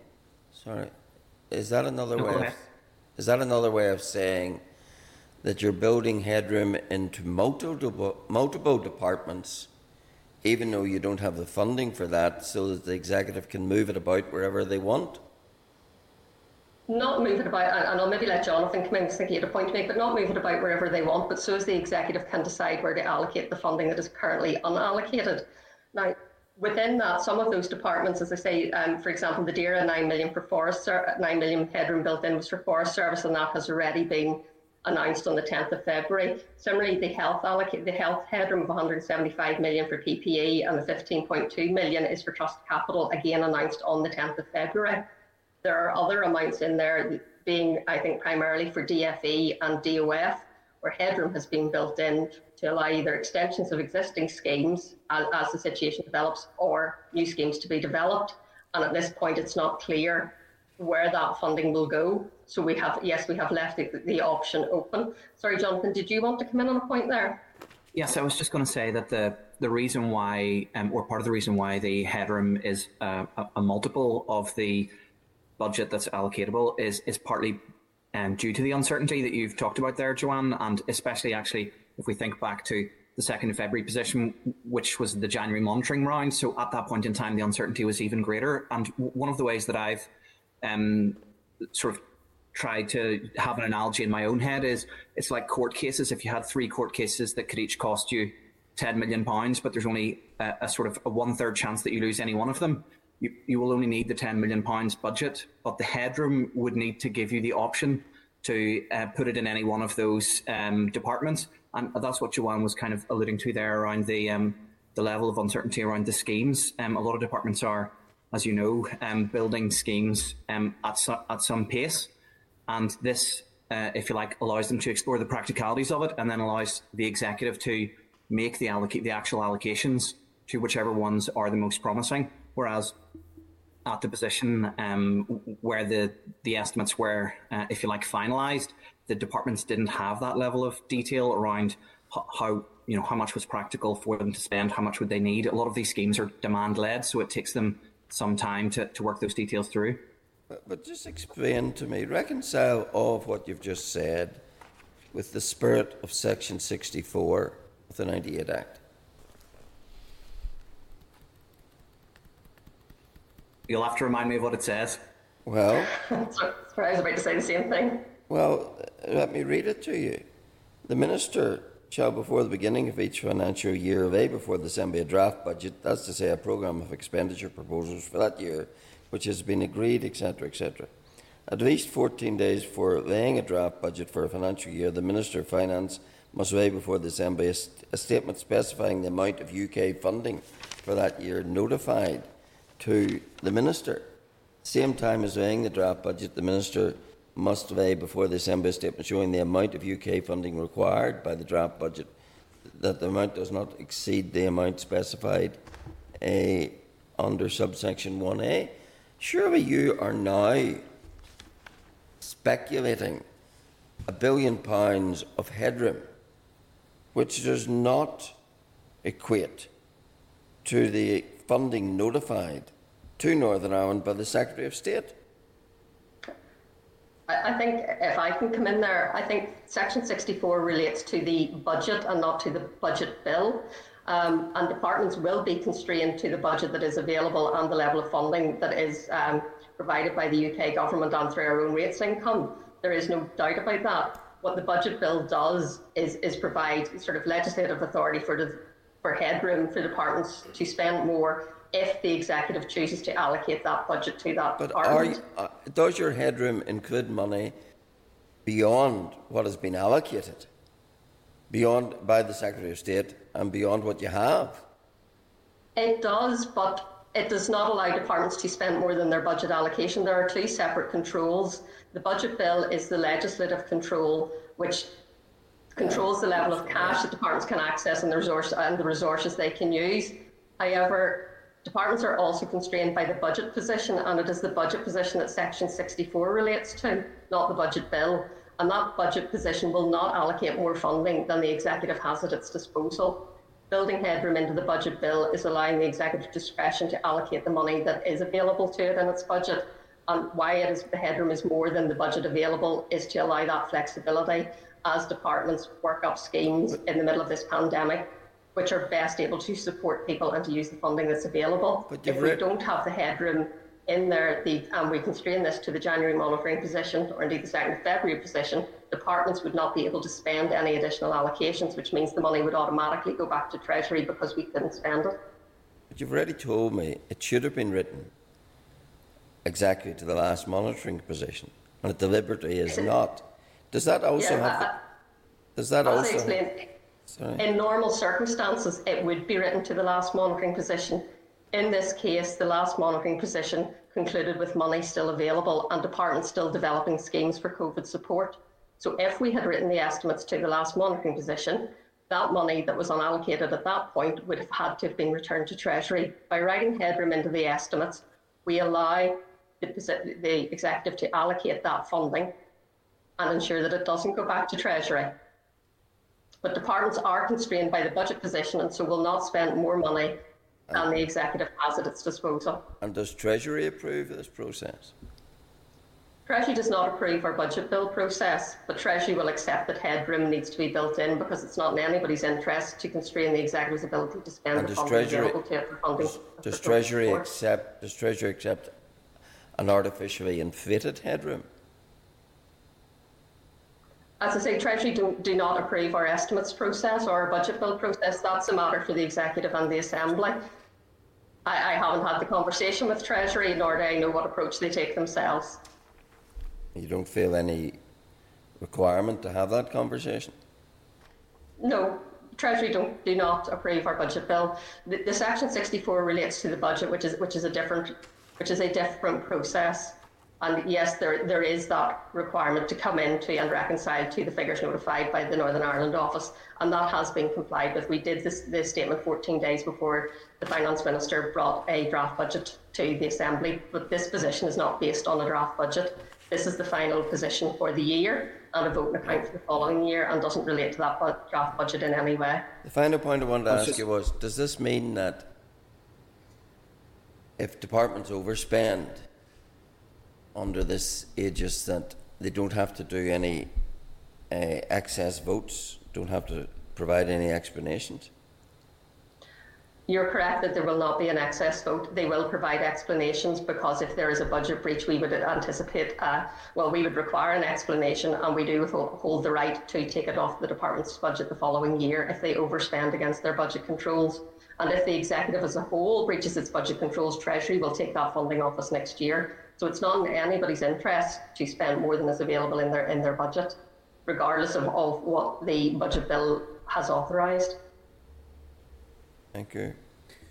Okay, Matthew and then Philip. Thank you, Paul. Thanks, Vice Chair. Um, thank you uh, uh, for, your, for your evidence, guys. Um, Joanne, could you just r- remind us, given the as always that things move so quickly, as, as of right now, what is the unallocated um, amount in both uh, RDEL, ca- conventional capital, and FTC for 2020-21? Okay, um, following the allocations announced on the 10th of February, the unallocated funding um, was 249.7 million resource DEL, 10.7 million capital DEL, and 55.7 million financial transactions capital, so a total of about 316 million. Um, on the 15th of February, Treasury um, announced that we would get an extra 300 million this year, but that we could carry that forward. So I'm not counting that in those unallocated amounts because that can be carried forward to next year. So there's still the so we basically have uh, if you add them together, we have 600 million of which three we have 600 million to either 600 million of which half of which roughly we can carry forward to next year. Is all that 300 that came through in Barnett RDEL? No, it, it's a combination of, of uh, the three resource DEL, capital DEL, and a bit of FTC. And um, just so we're absolutely clear about what is in, in relation to what's unallocated for 20, 2021, have the Treasury said that the only flexibility other than the budget exchange scheme will be that 300 million announced on the 15th? Yes, that, that's the current position. I mean, we're still having discussions with Treasury, but that's the current position. Yes, so all of the money that was um, unallocated at the 10th of February now, now needs to be spent. So they haven't the flexibility that you thought would come from the 200 million in December hasn't come. What they've actually done is say, well, actually, there's more Barnett money after all, uh, even later in the in the in the in-year process, and you can carry that forward. But um, so you've got it literally sort of with weeks to spare or days to spare. Almost they've said there's an extra 300 million, and you can carry that forward. But the 200 from December is not going to be can't be carried forward. Yeah, that, that's exactly it. The, the 200 from December, which we were led to believe they would they would look sympathetically to carry forward, has now not been allowed to carry forward, and I can only assume that that is because there's such um, high levels of additional funding have become available so late in the year, and they're allowing us to carry that forward. But you're absolutely right; we can't carry forward the 200 million from before Christmas. Uh, and did they give an explanation why the 200 million couldn't be carried forward? No, unfortunately, Treasury don't have to give explanations. they just have to give decisions. Um, my own assumption would be that at the time we were having the conversations with that, they weren't aware how much additional funding was going to come out later in the year. And given that there's now, for, for Northern Ireland alone, some 300 million coming out in, in the middle of February, I think um, Treasury feel that that is sufficient to be carried forward. And the preference is obviously that we spend the money available before Christmas. Uh, available before Christmas. Just so we understand it, just because it sometimes it seems like an opaque process. When you say Treasury says, does that take the form of an email to you or Jeff McGuinness from I actually, you know, a named official saying, "Oh, by the way, you're not going to be able to carry that forward," or is it, when it comes to this stuff, is it a formal letter from the chief secretary to the finance minister informing him of what, what which is it? Is it is it? Um, in, this case, um, it's a formal letter from the chief secretary to the treasury to the finance minister. And on just on the what's unallocated thus far, um, uh, there um, are there any, so the, of the of the, the on the tenth of Feb, as of the tenth of Feb, you had that three hundred million, the two four nine resource, and the ten CapDel, and the fifty seven FTC. Um, how much uh, have there been any? I mean, presumably they haven't been agreed by the executive. You might not want to tell us in specific terms, but can you give us a sense that maybe most of that, have there been bids to cover most of that? Um, it was not so much bids, it's an ongoing iterative process with departments. So I think that the departments are working up a number of proposals, yeah. and those are as you say, haven't went to the executive yet, and we're, we haven't got all proposals in from all departments. But in some ways, they are reflected by the areas in which headroom have been built into these estimates. Uh, where the headroom has been built in, those are the areas where departments are exploring um, opportunities. And I think the fact that the headroom is so significantly higher than the amount available is hopefully a good indication that we should have proposals which are sufficient to spend the money that are, is unallocated at the moment. And what are those areas? Just for the. Uh, yeah, um, Department for Communities has a headroom of 205 million. So my understanding is that, that they have some proposals that they're working up in terms of, support for other sectors and some sort of internal to the department. Um, department for Economy is the other big bit of headroom, which is 316 million. Um, included in that is the 27.3 million, which is allocated on the 10th of February for um, student support but they're also looking at their current their current schemes and any new schemes, and 300 million of that is also in the Department of Finance, and again looking at extensions of the LRSS or any new schemes. Yeah. So those are all things that are being considered, and those proposals will be brought to the executive in due course. The other big amount of headroom was Department for Health, 175 million. That was actually allocated on the 10th of February, um, and that was the PPE, which was possible because Treasury have waived the sort of normal budgeting rules for this year for COVID PPE. Yeah. Okay. And so those are um, those are so the, the, two big ones. Then are basically half a billion collectively for DFC and DFE. On the um, DFC one, well, actually on both of them, just remind us like what sort of for lay, for the lay person, what what how does the money what does it actually mean that the money has to be uh, spent this year uh, what does that mean in practice? If it's a support scheme, it doesn't clearly mean that the, the that the grant actually has to be paid to the business, but it, what, what, what is the uh, is there a degree of flex that the Department of Finance has in terms of just explain that if you could. Right, there isn't there isn't really any flex that the Department of Finance has. Um, I'm sorry, I, say I'm not going to explain it in terms that aren't untechnical. Basically, it has to score its expenditure in the de- department's accounts. Which means that there has to be a sort of a certainty around the payment going out. Um, you can't just say, announce a scheme and say, you know, we're going to spend 300 million on this scheme, and that's not sufficient to support expenditure in your accounts. You would need to know exactly who it was going out to and when it was going out to. If, for example, you had, um, say, an applications process and, and the applications had come in and you had approved them, but you just hadn't spent the money, that would probably be sufficient to allow the expenditure to score this year. But if there's any uncertainty around it, it wouldn't be. So, uh, sorry, it's a bit of a technical answer. If it if it's certain enough to score as expenditure in department's accounts, it will be treated as expenditure in budgets this year. If it can't get into the department's accounts as expenditure, it won't count as being spent. I, I, I, I get that, but there's still a degree of um, subjectivity there. Whose decision is it as to where is it the accounting officer? Uh, is it ultimately the accounting officer at the Department of Finance who decides whether it can score as expenditure, or is it does the accounting officer at the submitting department have to say I am satisfied, or is there more? Sorry. Sorry, it, it's it's uh, there isn't the degree of subjectivity you would think. Um, the accounting the normal accounting rules apply, and I'm, so I'm sort of oversimplifying them there. But ultimately, departments' accounts are audited by the audit office. Yeah, yeah, yeah. So at the end of the day, the department would have to be satisfied that the audit office would accept it as expenditure in this year, and then ultimately the audit office would have to look at those accounts and agree with the assumptions that the department made. So there really isn't a great degree of subjectivity or of flexibility, and it's not something that the Department of Finance has a great deal of, control over. It's not a decision we make, it's the application of the accounting rules. Indeed, but there still is, um, maybe subjectivity is too loose a word, but there still is a, there is some degree of judgment on behalf of the accounting officer as to whether they are satisfied. No, I mean, I, no, not not not not really. It has to be quite definite before you can accrue a cost. So basically, the, the, an accountant would have to be satisfied that they can accrue the cost in their accounts.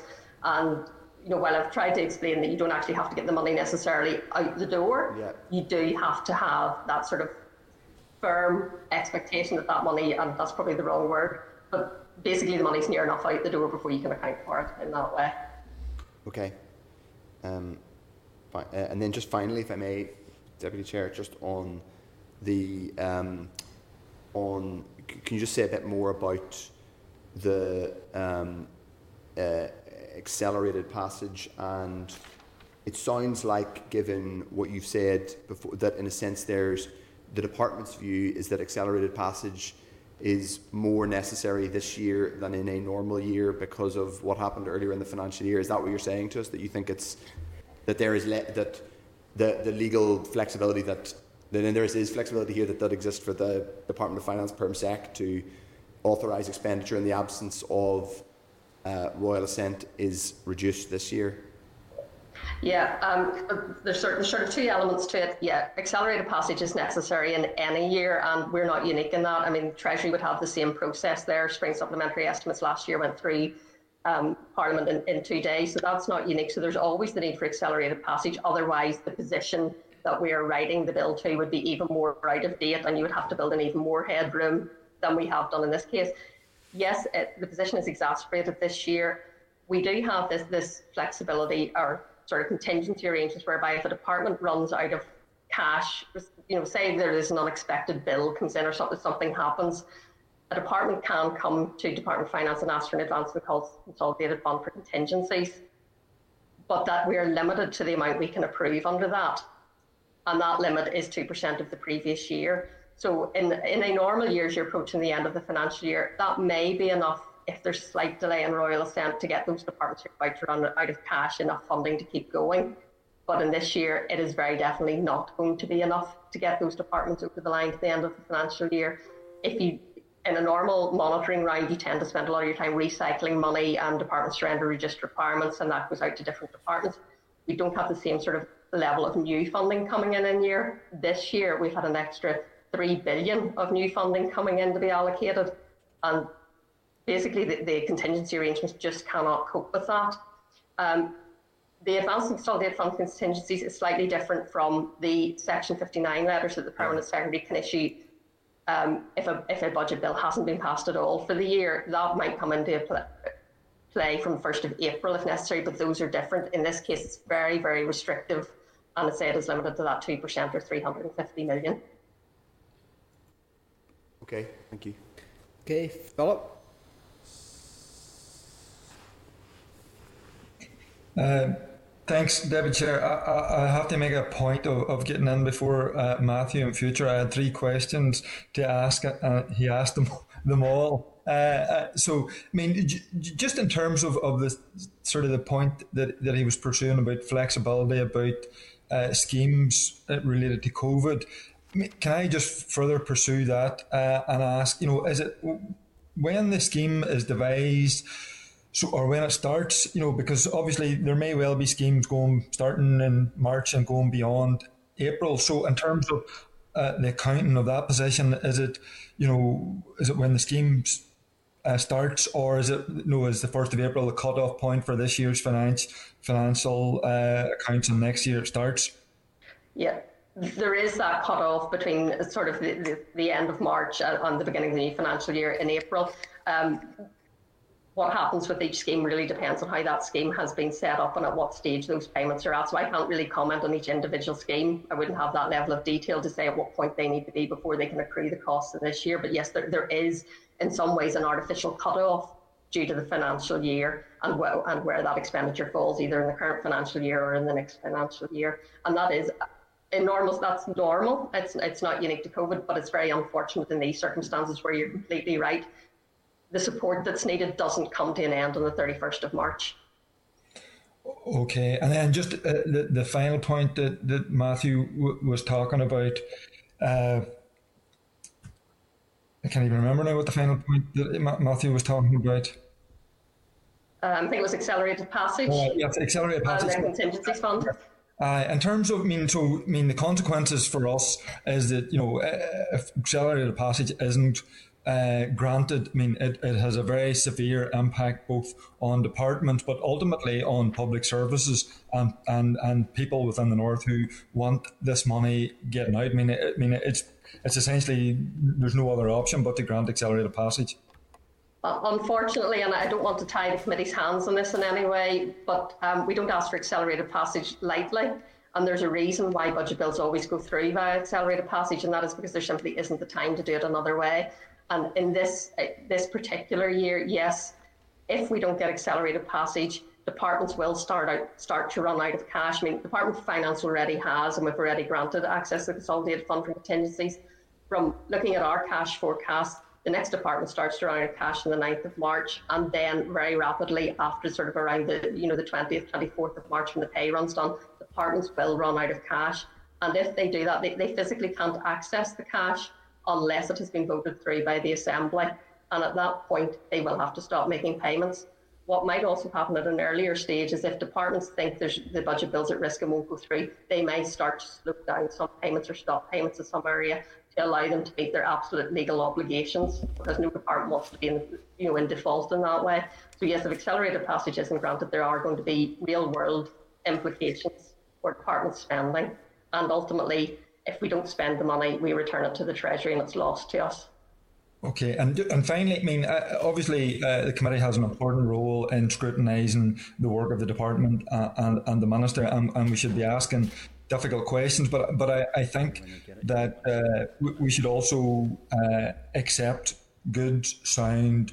Uh, explanation w- when we hear it, and I mean, I have to, to say, you know, I was a bit confused by Jim's pushing of the issue of building headroom because I mean uh, obviously you know we have sat in this committee and, and, and, the assembly asking to make sure that no money is handed back to the treasury this year that there are very many businesses and, and, and people out there across the north who are suffering as a result of covid and it would be uh, ridiculous to think that the executive and, and, the finance minister isn't doing all that he can to ensure that that money does get out. So, I mean, I, I do welcome the explanation, Joanne, that you gave and Jonathan gave in relation to building the headroom and to ensure that the executive and all the ministers have a bit of extra script, uh, uh, extra.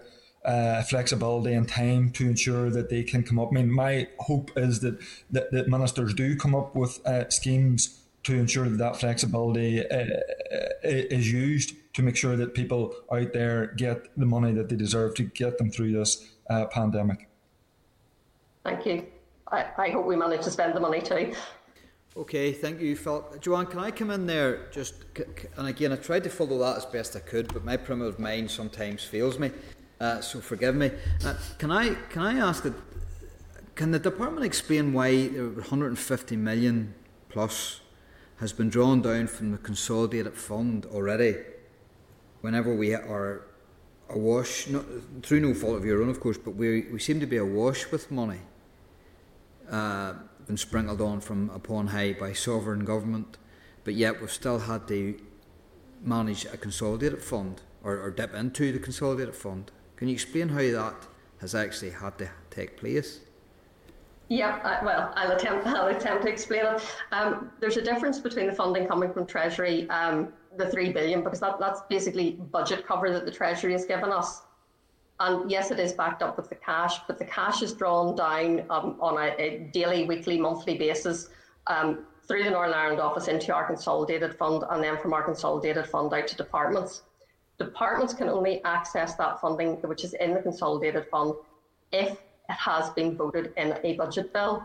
And what has happened for the Department of Finance this year is the amount that was voted through at the time of the main estimates of the budget number three bill in, in November while it was based on the, the, the, latest position at that time, did not take account of, some, of the great amount of additional grants the Department of Finance was going to pay out given the latest COVID position.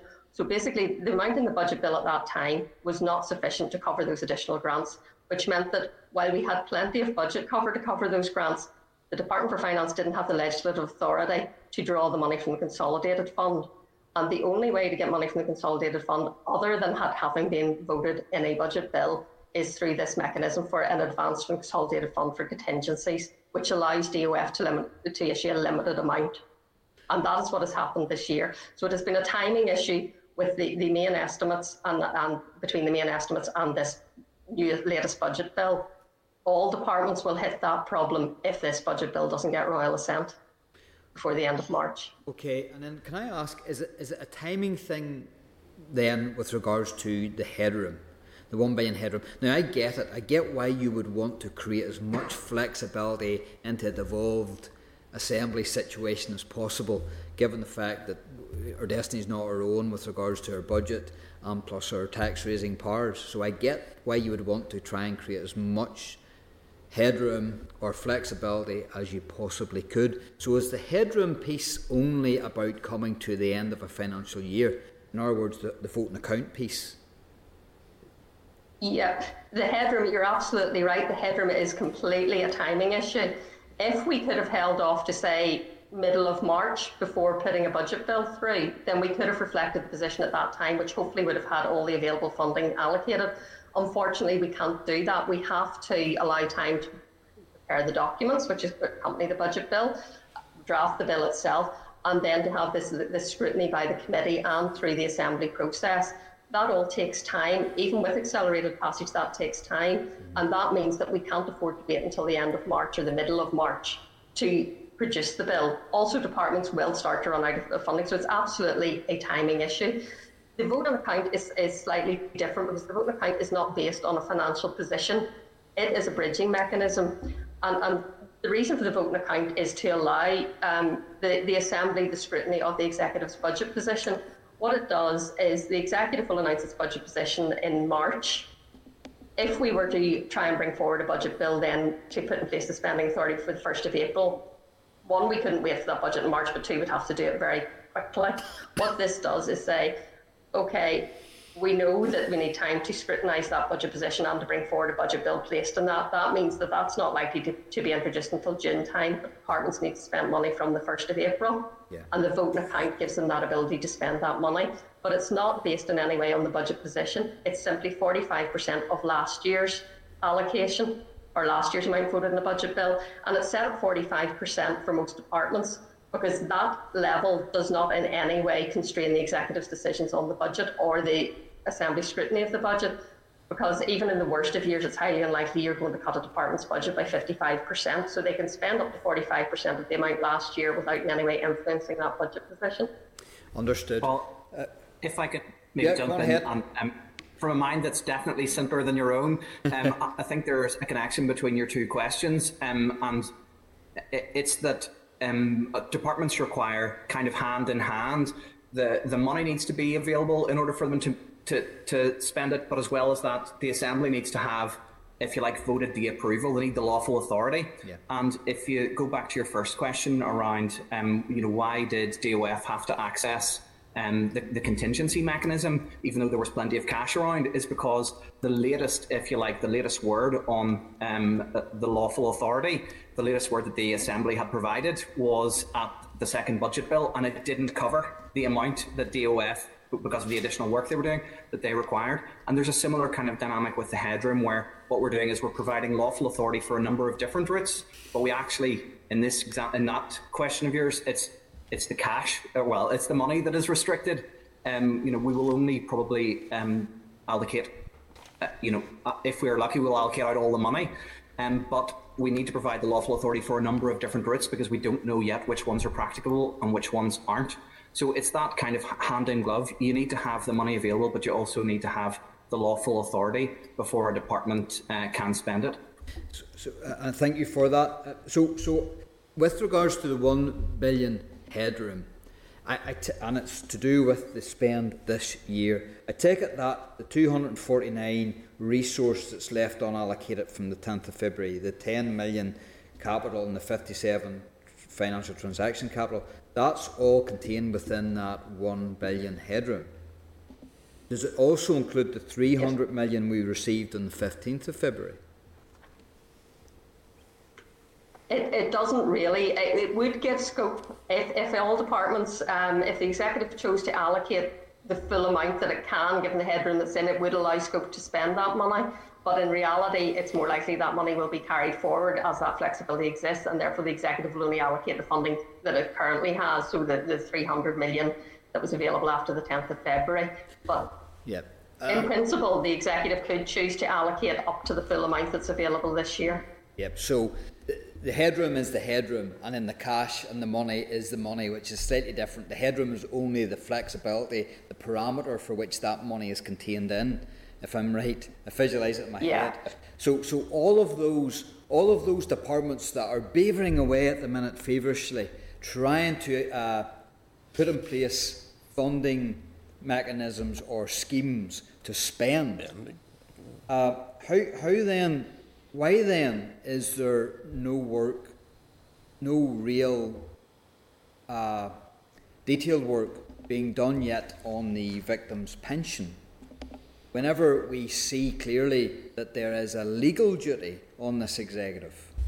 Um, so, in the space, in the time given, and given the headroom of a billion, is it an active plan that, whether it be Executive Office, Department of Finance, or Department of Justice, or three, all three maybe, is there active work going on to ascertain the exact amount, or uh, given what you said to Matthew about money having to be allocated to not just shovel-ready projects, but, but projects that are quite uh, mature, and, and we know exactly how much they will be needing, needing uh, matured like that.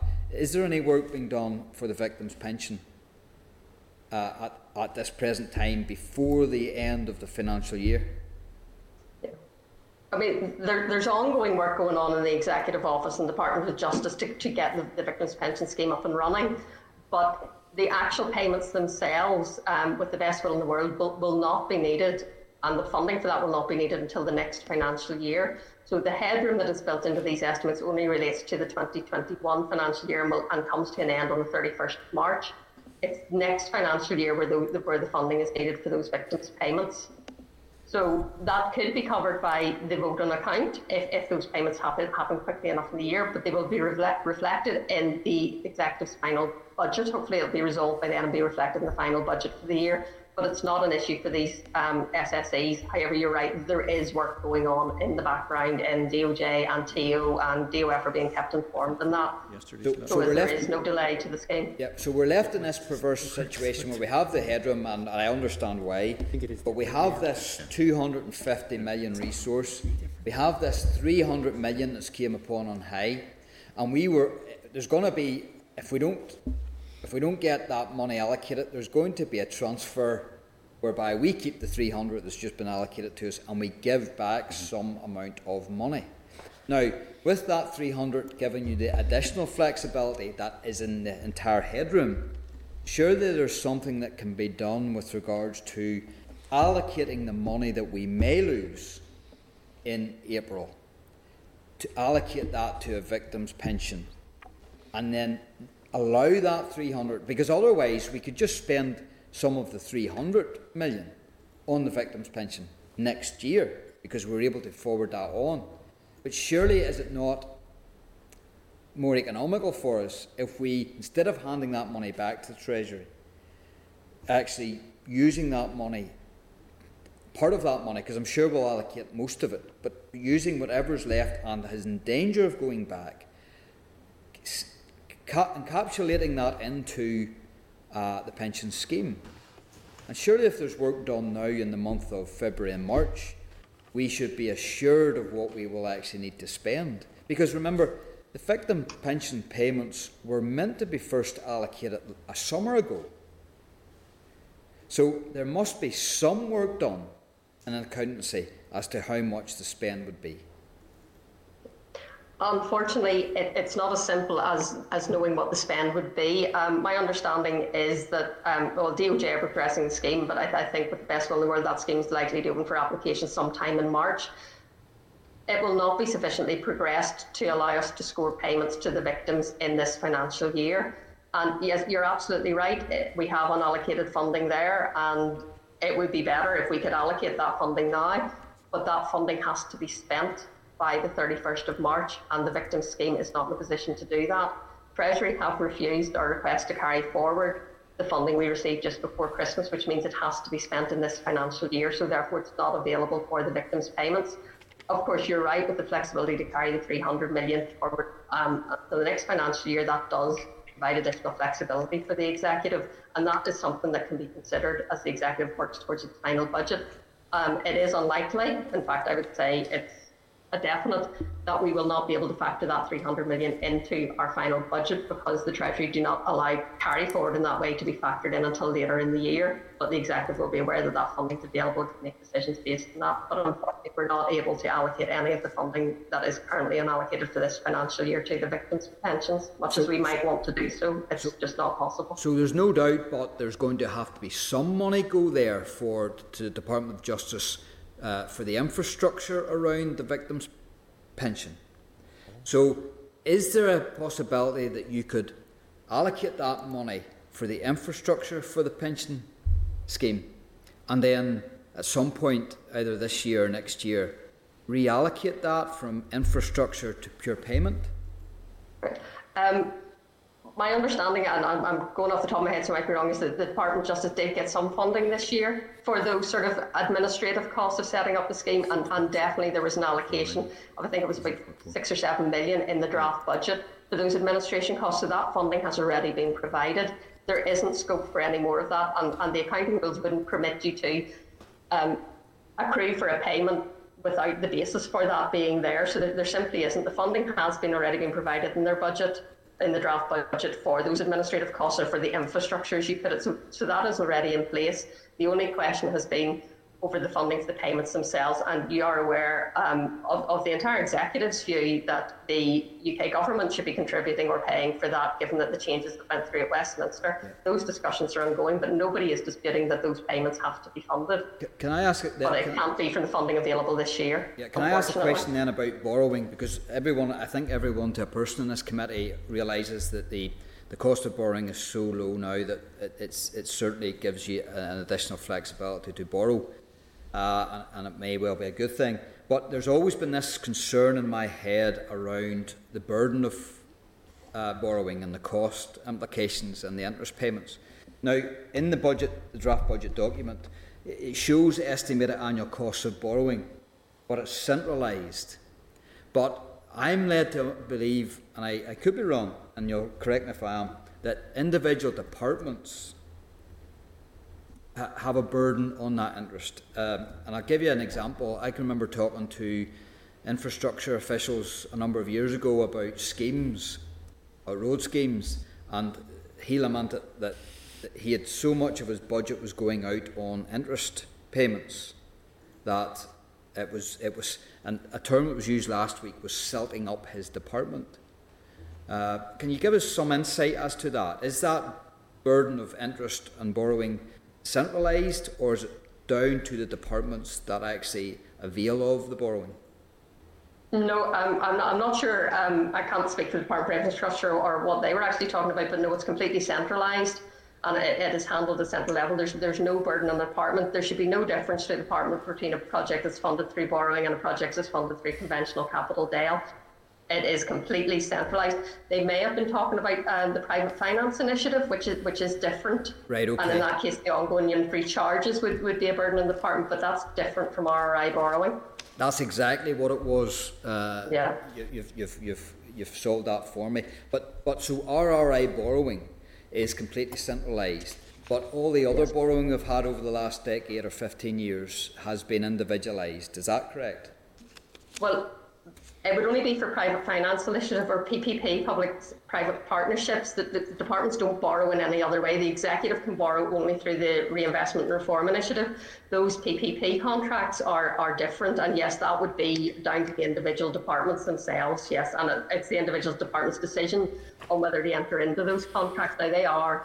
I mean, there, there are quite a few. I think sort of um, historic contracts. I'm not. I'm not aware of any new PFIs no. coming on board. So I think that's something that there, there may be historic interest there, but there's no plans for any additional ones as far as I'm aware. This might, I'm just going through this at you probably don't have the detail at hand, but do you know how many uh, departments have got the PPA or the PFI uh, borrowing aspect, and, and do you see it as a problem with regards to setting up a department's budget?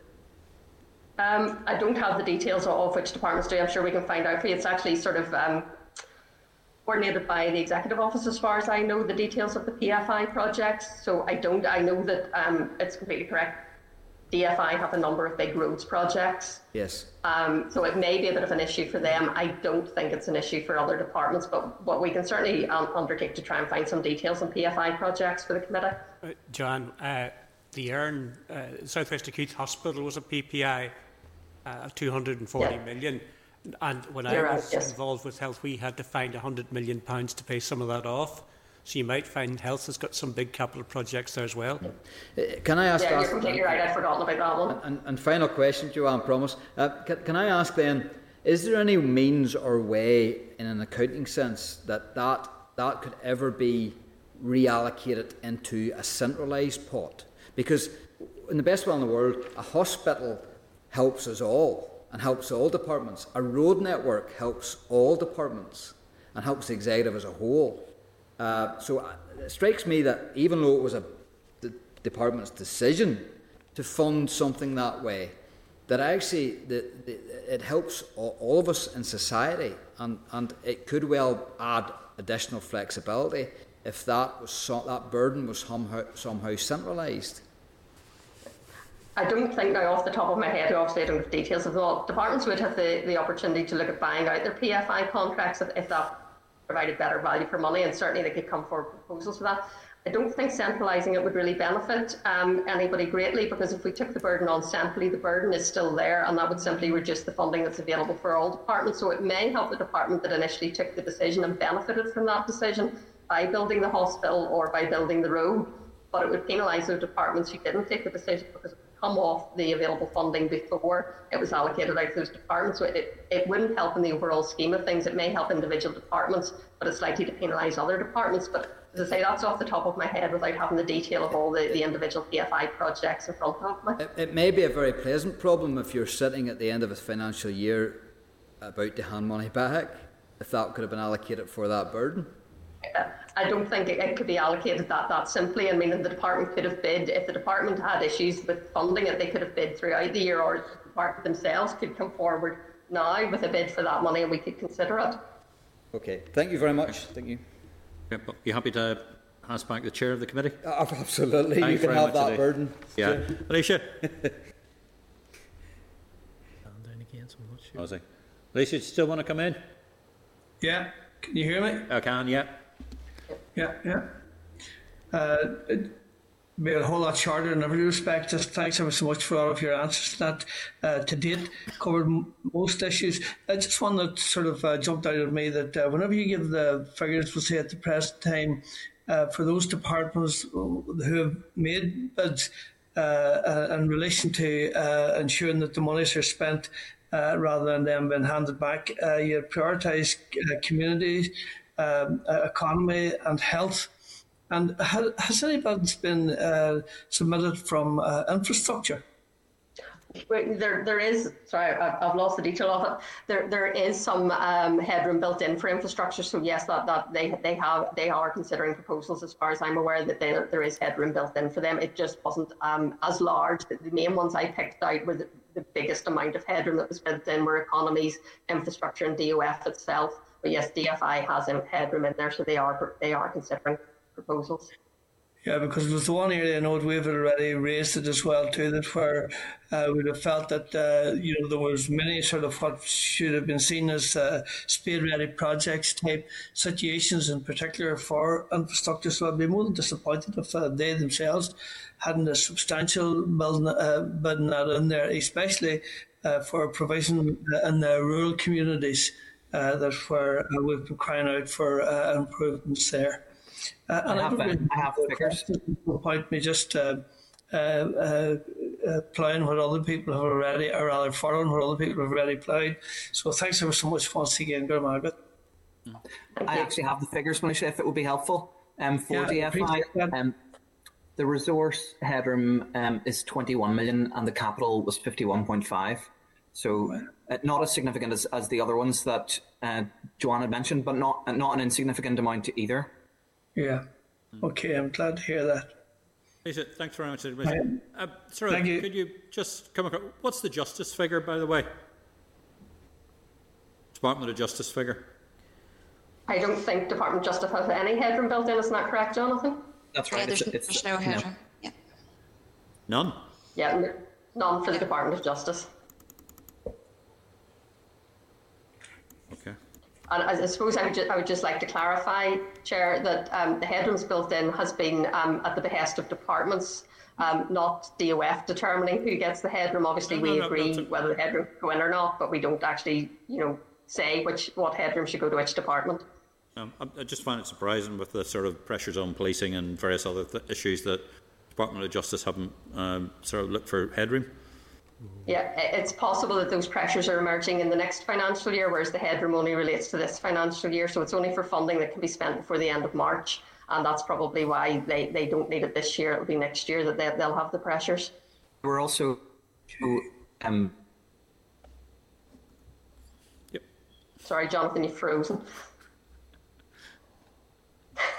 I like where Ross there were also a number. Come on, fight it through, Jonathan. Fight it through. I think we've lost him altogether now. No, he's back. Sorry about that. Um, I was just going to say, Chair, that um, to be fair to some departments, um, there were some departments who were more, um, if you like, who had more certainty around what their position was. So they um, they were able to bid slightly earlier.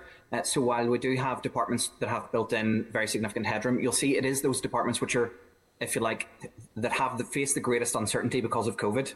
Those are the ones that have built in um, the most um, headroom. There were other departments who who were able to, with more certainty, if you like, um, definitively um, put, put forward their position at uh, spring supplementary estimates. Okay. Okay. Looking around. Um, Joanne, Jonathan Rushing, thank you very much indeed for your evidence and thank you very much indeed for coming along. And I apologise for the uh, communications and the uh, crinkly, crinkly links back and forth. But thank you, and we look forward to talking to you again fairly soon. Okay, cheers. Thank you. Right, thank you. Thank you. Bye. Um, members, do we have any other further comments? Uh, do we wish to seek uh, further legal advice as to whether, when we're talking about the legal authority for the sort of when they talk about the one billion pound plus of allocations made since budget number three bill would be lost if the budget bill 2021 was not passed on the 24th of March? And if the executive's discretion is indeed limited to cash allocations of no more than 2% of the previous year's block grant, uh, i.e. around about 200 million in this instance. Would we like some further information on that, or do we think we've got sufficient information to make our decision whether we're in a position to grant accelerated passage as it is? Probably got enough, Chair. We- We've had a gun put to our head. We're told that the departments are going to run out of money on the 24th of March and stop paying things. I mean, we're put, been put in an impossible position. And So- Joanne has laid it on, obviously has been told to lay it on thick, that uh, the, the entire province's buildings will fall on our heads if we don't do it. And it'll all be Jim Wells's fault? Yeah, And therefore, we're, you know, what, it's a ridiculous situation we've been put in. You would be no good at Happens poker, every Jim. year. Whole words listening. All Jim Wells's fault. Paul? Um, no, again, uh, Jim and his sentiment is, is correct with regards to the functioning of, of the place and, and ensuring that uh, money can be allocated and spent. Um, it, seems to me that the question that is posed to the chair at this point in the year with regards to um, scrutiny is, is, a, is, a, is a really unfair one to, in many degrees because I don't know that we'll ever have enough time to scrutinise. So in many ways, you're sitting, you're standing up there uh, making an announcement that you know, in the best way in the world, we have never, and it's probably a dilemma that's been faced by every financial finance committee chair. Uh, but it's whether we have had a sufficient enough amount of time to scrutinise and whether that makes way for the greater good. Um, I'm still of a mind that uh, at the minute I still don't have enough, have, haven't had enough sufficient time. But that's not to say that we won't have by next next week, whenever the the vote on account is laid or whenever it, the whole thing has to happen.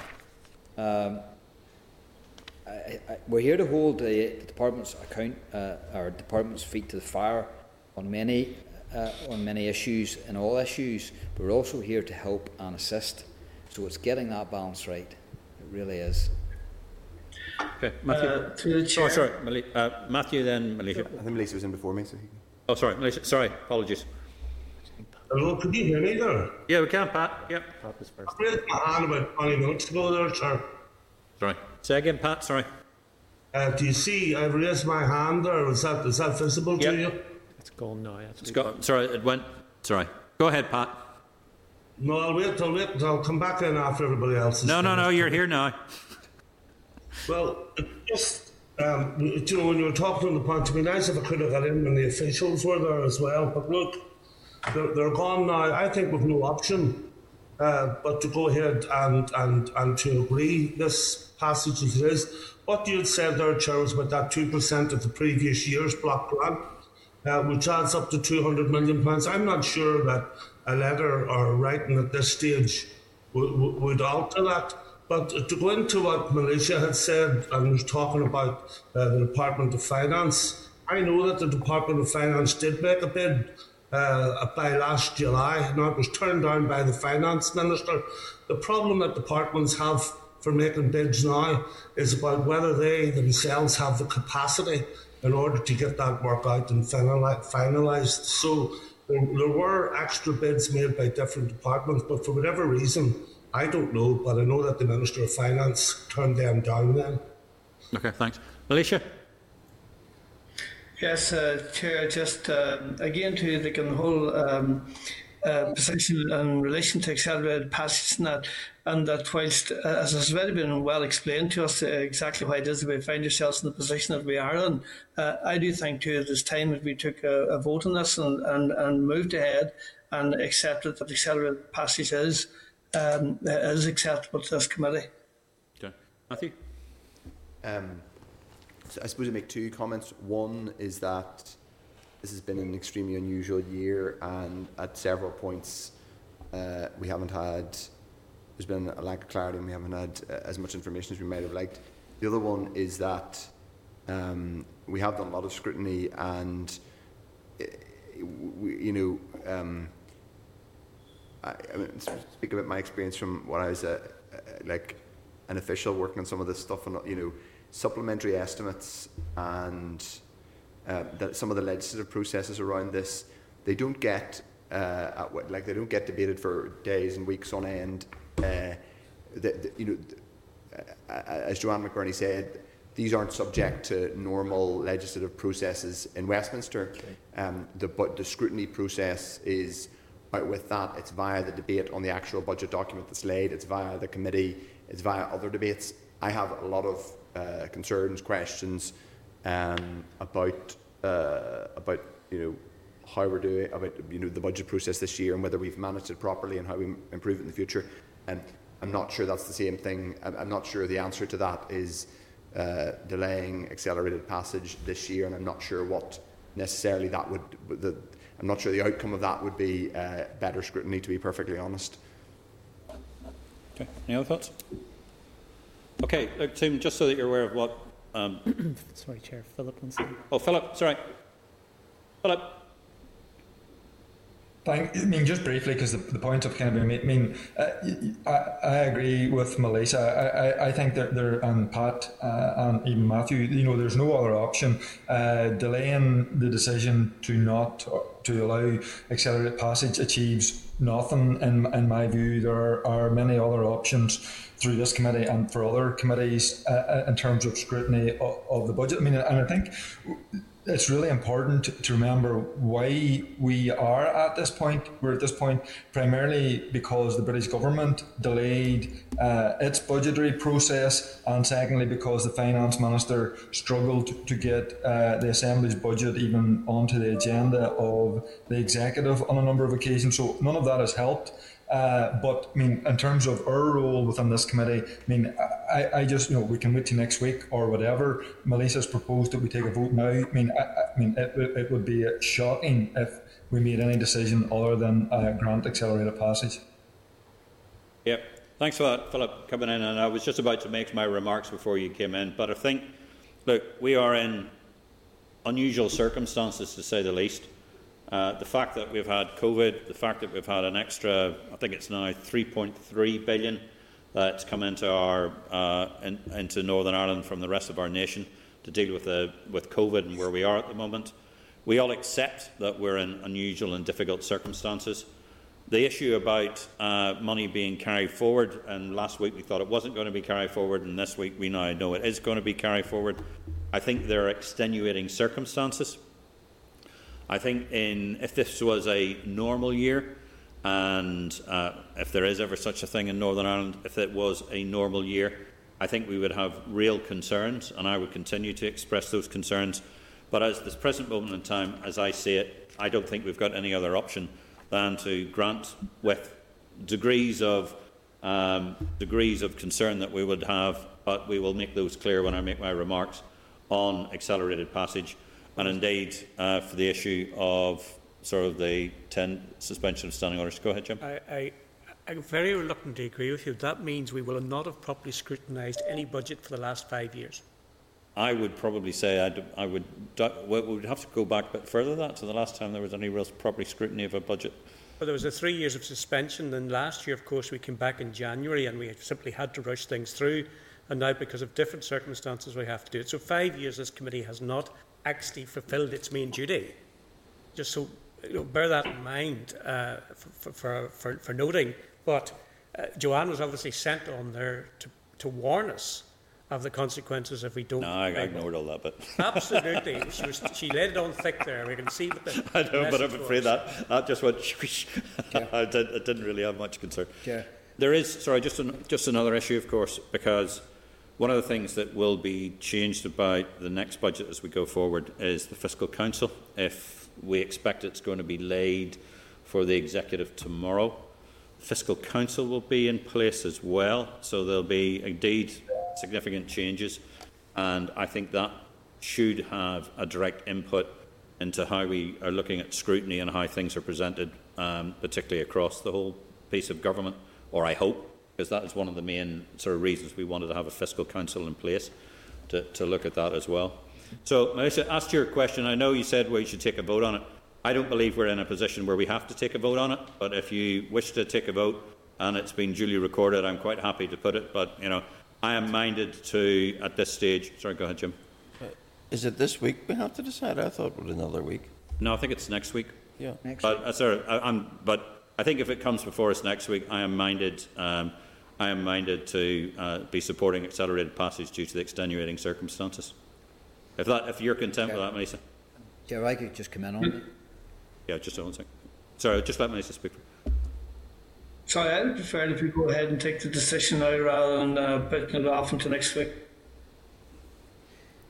I was just going to add because Jim's quite right with regards to what what you know has any committee in the previous history of this place had time to scrutinise any budget, and I think the question comes down to what do you ascertain as scrutiny? Mm-hmm. Because as, as Matthew says, a, a, a budget. A, I don't even think a budget in Westminster gets consultation.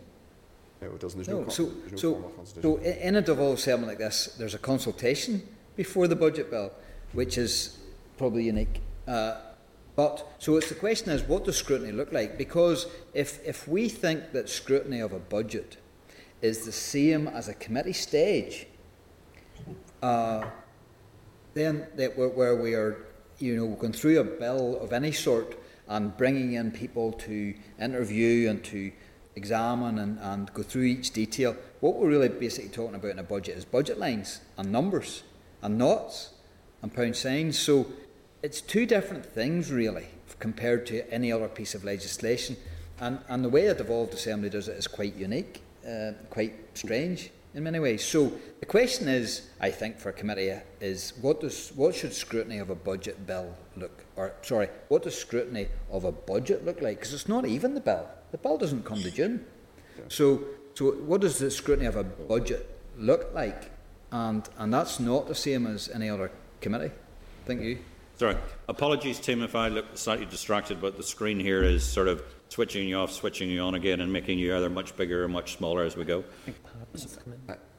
Sorry, Pat. Sorry, Pat. Thanks. Thank you. And uh, uh, just uh, already. What I was trying to say here is, I mean, I've looked down through it. I would love to be able to put something into this budget about the COVID recovery. We don't have the time for that. We have all of we have all of the all of the the, the officials were on there, and they talked about all of the problems that we've had. Part of what I can, you know, hold on, sorry, folks. Um, I don't think that we've really had the chance on this committee in order to put forward or to drive on our ideas in order how we're going to try and help to revitalise the economy as come out of it. But we have no other options now but to and agree on this accelerated passage. And maybe, as Chair has said, with the Fiscal Council, it may well give us a better briefing uh, on, on, on the next term as we go into it. Thanks, Chair. Matthew. Yeah, I- I think it's worth reiterating the point that um, though I think we have have not always had as prompt information as we could have done on clarity, uh, some of which is to do, down to do with the you know like fault lies in multiple sides, and which is down to do with the Treasury who have not bothered to confirm yet to us whether they will give us evidence. Some of it is down to the Department of Finance, and sometimes um, they haven't been um, prompt enough and clear enough and give us information. But there is a difference between the legislative process of authorising spending yes. and a budget document. Yeah. Uh, what we need to do is, like, we have evidence, I think, coming up after this from the um, Irish Congress Trade Unions and, and, and a think tank uh, about the budget document. That's part of our budget scrutiny process, um, and we have a we have several weeks still of budget scrutiny, in which I certainly, for mine and my party's part, intend to be very robust. In as Pat just said, coming up with suggestions, ideas. That's that's critical, I think, and it, you know, you can make the argument. I would, you know, the you could make the argument that we, if we are doing our jobs properly in a multi-party mandatory coalition, we should be loud and noisy through the budget consultation process in arguing for creative solutions, new allocations, new ways of working. Um, I, I'm just not sure that um, the delaying, not authorising spending this is the way to address that. Is the way to do, if you see what I mean. It's a slightly different thing. It's a, yeah. Uh, sort of uh, from as the chairman's position, I'm minded to grant accelerated passage, and I believe I should be. But if Maolíosa, if you want to put it to a vote, sort of, uh, please propose it, and we'll put it to vote. But I think from Yes, I propose that now, Chair, because I think that we're dancing on the head of a pin in every other respect, uh, and that I'd like to make that proposal formally. Okay. Kind of a seconder? I'll, I'll second it. Uh, Seconder isn't required, and it's a matter for you. You have. Okay. You Okay, I'm whether happy. to put it or not. Right. All those in favour of granting accelerated passage say aye. Aye. Aye. Right, members, can we do show of hands so because we can count you? So uh, we All those in favour of acceler- accelerated pras- got passage? one, two, three, four, five, six, and against. Nil abstentions. One, two, three. Yep. Motion Good. passed. Motion passed. Right. Chairperson, if the committee's content, I'll, uh, the Yes. chairperson will then write to the speaker and copy to the business office indicating. And to the finance minister as well. And to the as they finance wrote as minister well. too, of course. Okay. Done. Very good, Excellent. Thank you. If we can move on to the next item of the agenda, oral briefing on, oh, item number nine. Okay, if we move on to item number nine, which is the Northern Ireland Committee, Irish Congress of Trades Unions and the Nevin Economic Research Institute, uh, Owen Reidy and Paul McFlynn, if you're there. Yes, Chairman, we're here. Hi Owen, how are you? Good to see you again. Very good, very good. Good to see you, Steve. Yeah. Uh, sir, apologies. We've uh, we had some IT glitches earlier on, and we've been bouncing back and forth and been talking about budget. So please, please don't take it as any disrespect from the committee, and we're absolutely delighted that the two of you are here to uh, give evidence. Uh, I'd like to remind members that this session is being recorded by Hansard. Members are advised that the following part, papers are relevant to the agenda. Clerk's covering note on page 523. In the NIC ICTU paper, the draft budget at page 527. Owen, would you care to make an opening statement, please? Yes, thanks very much, Chairman, and uh, we're very grateful uh, to you and the committee for the opportunity to, to address you here today. I'll make a few brief overview comments, if that's okay, and then hand on to my colleague Paul McFlynn.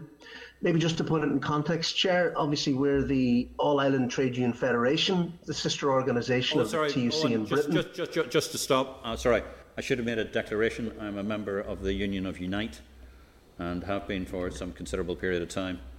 And are obviously, and I'm obviously closely associated with the trade union movement. Uh, sorry, I apologise, committee. I should have made that uh, uh, right at the beginning of the declarations of interest. Sorry about that, Owen. Not at all. We're delighted to hear that, Chairman. Um, so we are the, the Trade Union Federation on the island of Ireland. In, in Northern Ireland, we have the Northern Ireland Committee, which is an autonomous body uh, which looks after the trade union affairs in Northern Ireland. We have 200,000 members. Uh, we're probably the largest cross-community civil society organisation, organising those workers through through 24 affiliate trade unions that you'd be very familiar with, British and Irish unions. Um, and uh, the members that we represent are public sector, private sector, urban, rural, blue collar, white collar, right across uh, all parts of the economy. Um, a couple of very brief general remarks about the draft budget. Uh, we, we think there's a fundamental uh, wider problem. Uh, the budget is, a, is pretty much a flatlining budget when you take out obviously the very important additional monies that were necessary and, and very welcome to deal with COVID-19 and the one-off NDNA uh, amounts of money. Pretty much the budget when it comes to day-to-day spending this year is not that different uh, from each of the budgets in the last uh, decade. And quite frankly, the commitments that were given in Stormont House, Fresh Start, and indeed in NDNA to rebuild and uh, restart the Northern Ireland economy haven't uh, come to bear, notwithstanding the COVID 19 pandemic. And obviously, and you've been discussing the, the impact of the pandemic on budgetary matters. The, the, the impact of the pandemic has been incredible. Uh, it's been very, very significant. Having said that, it has also demonstrated and given us a glimpse of what is possible. For example, we were told that you couldn't move tens of thousands of workers from the workplace to home overnight. You can. Um, many would not have thought that a Tory government would have, for example, decided uh, as, as, as early as last April to fund workers' salaries who were furloughed up to the tune of 80%. So it shows what can happen, and sometimes it takes a crisis to do that. But we believe we must look at this budget in a, in a different light. And particularly when you look at the potential around a draft programme for government with the nine outcomes, um, they, we think they will only succeed uh, if we get proper, adequate, consistent multi year funding uh, through a multi year budgeted process. And we believe that the uh, pandemic has demonstrated beyond doubt that there is a, an urgent need to adequately fund and resource the state. Uh, if you look at chart three of our paper, uh, which was on page two of the short document we sent you, you will see quite clearly that uh, in the UK we have very, very low levels of public spending per head of population. When you compare us with other uh, normal modern states in Europe, um, you know, nothing radical, just other wealthy uh, industrialized states, we compare unfavorably when it comes to public spending. And this low level of public spend is intrinsically linked to a low level of revenue. Um, and we've looked at this in some detail, and, and, and Paul and his colleagues in the Nevin Institute have looked at this as well.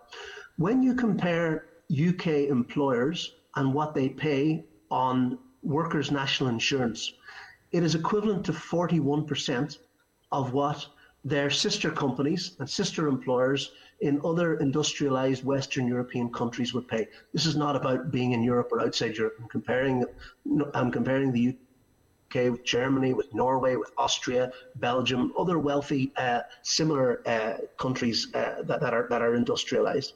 So it's 41%. Now, if you were to bridge that gap over a decade, over say a 10 year period, because we, we appreciate you cannot increase national insurance costs on employers today, tomorrow, or next year until they get out of the pandemic. But if you were to do this, say, over the cycle of two governments, over a 10 year period, you would generate an additional annual 121 billion pounds for the state every year. If we look at that in a Northern Ireland context, that's 3.5 billion pounds in extra revenue, and we think that's crucial. Um, and if we were to do this, this just brings us into line with other Western European democracies. It doesn't, it's not a radical idea. It doesn't bring us too far ahead. It merely just brings us into line. And we believe if we're looking at budgets, notwithstanding the fact that this is a reserved matter, obviously tax, uh, particularly on national insurance, is a reserved matter. We do believe it's essential that the executive, that the parties in the executive and in the assembly, and crucially the Minister for Finance, needs to form an opinion along with his colleagues in Wales and Scotland, um, because obviously it's important that the three devolved states have a view on this and have an informed view on this. And if we don't do this, and this is the fundamental issue, if we don't address this issue now, we will find ourselves dis- discussing and debating a cycle of flatlining stagnant budgets where we will be arguing should we take X from communities and give it to health or Y from health and give it to education.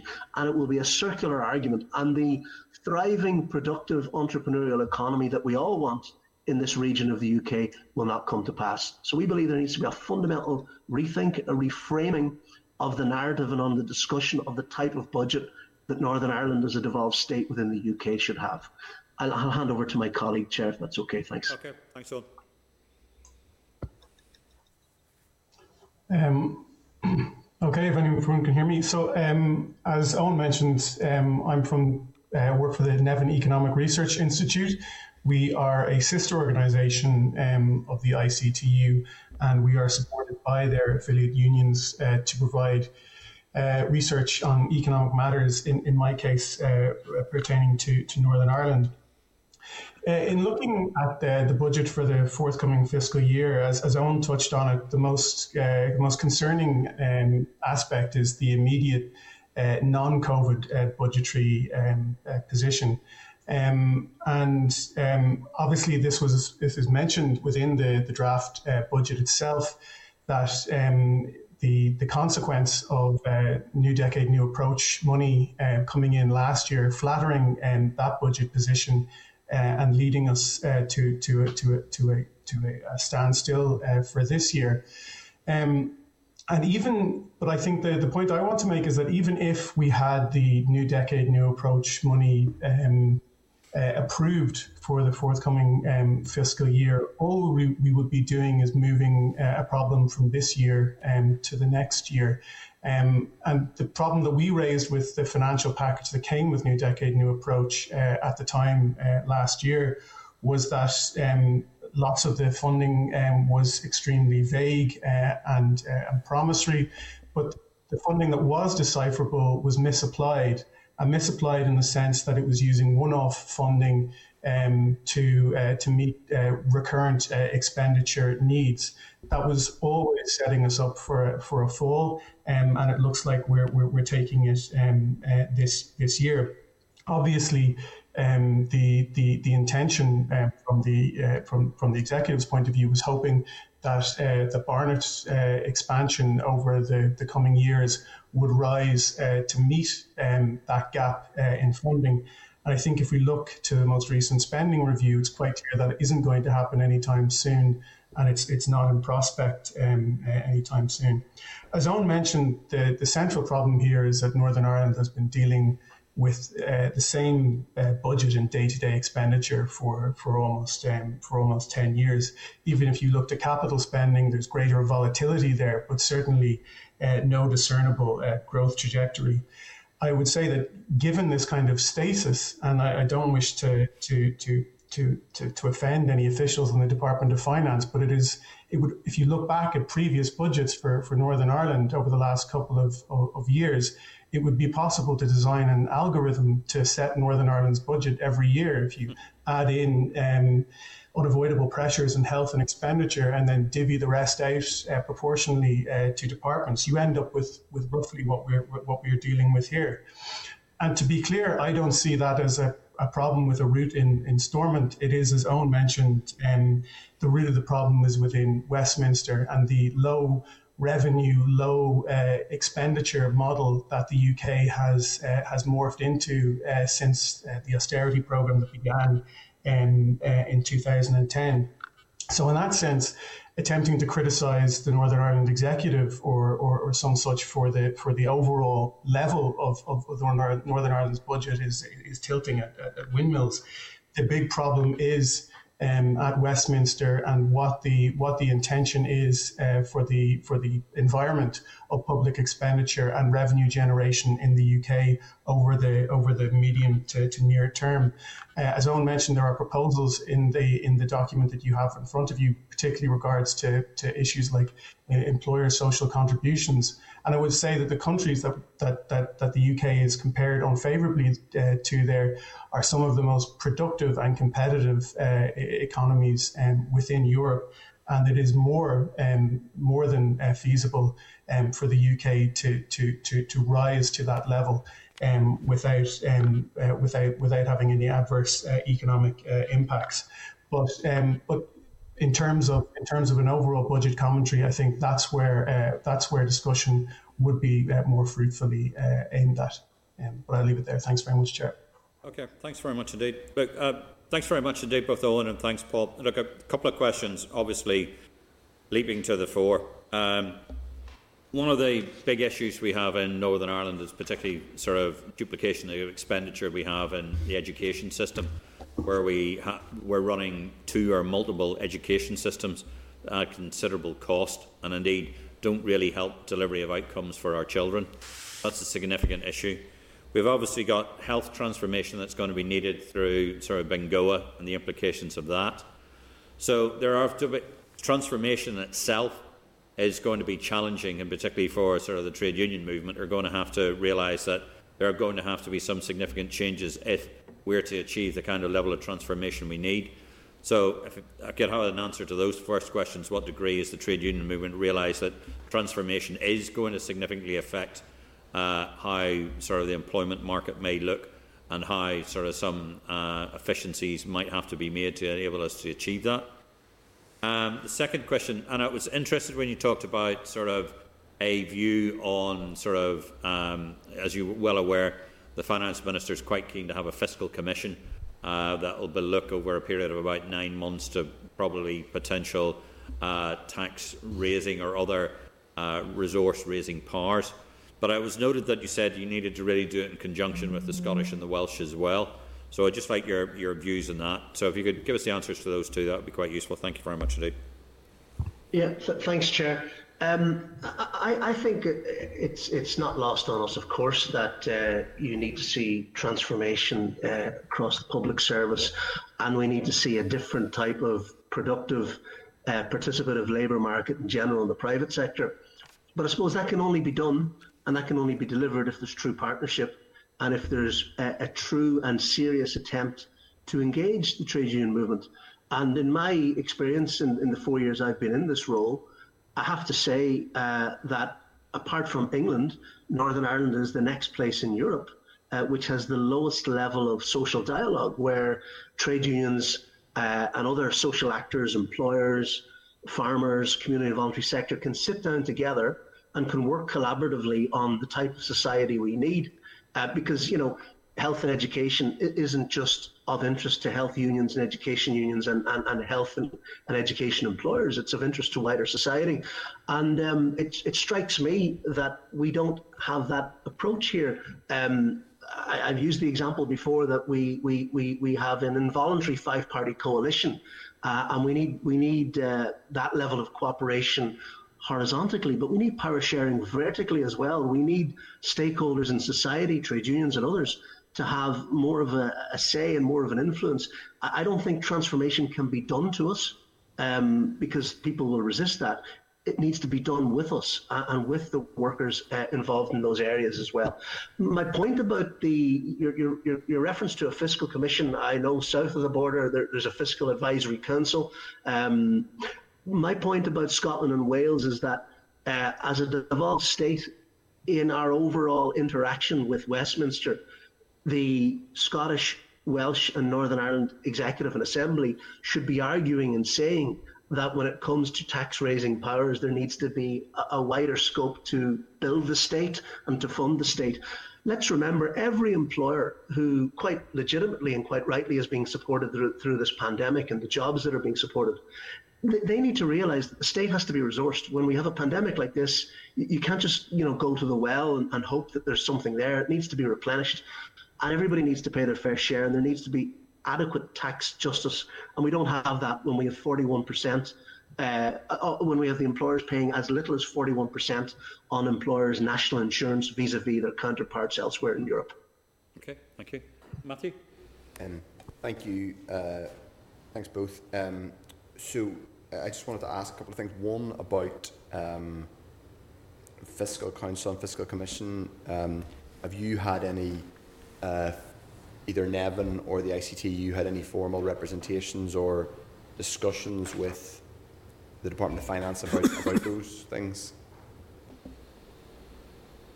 Uh, I just say we, we haven't, Matthew. No, no one's engaged with us on that. I'm not sure if Paul has.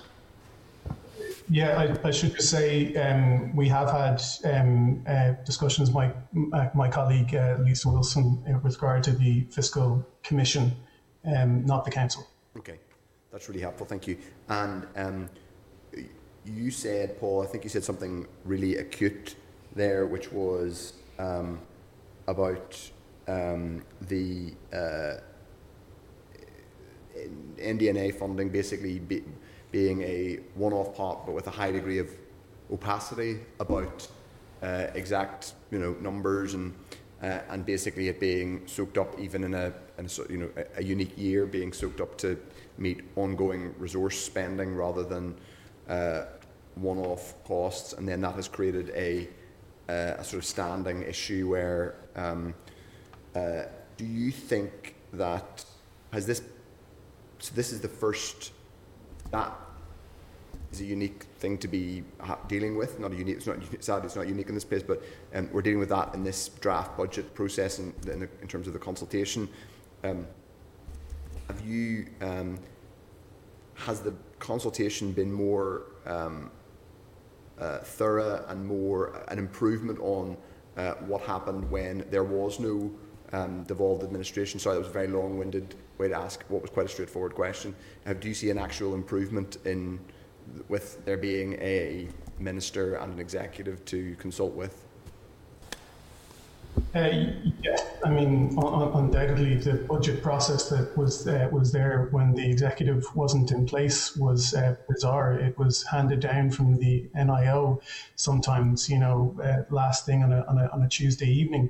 So, and it is. Um, I, I, I, heard some of the discussion earlier about you know about the, the committee and its uh, scrutiny of the of the, the budget, and it is an odd one when we think either of the Westminster budget or in terms of the budgetary process in Dublin.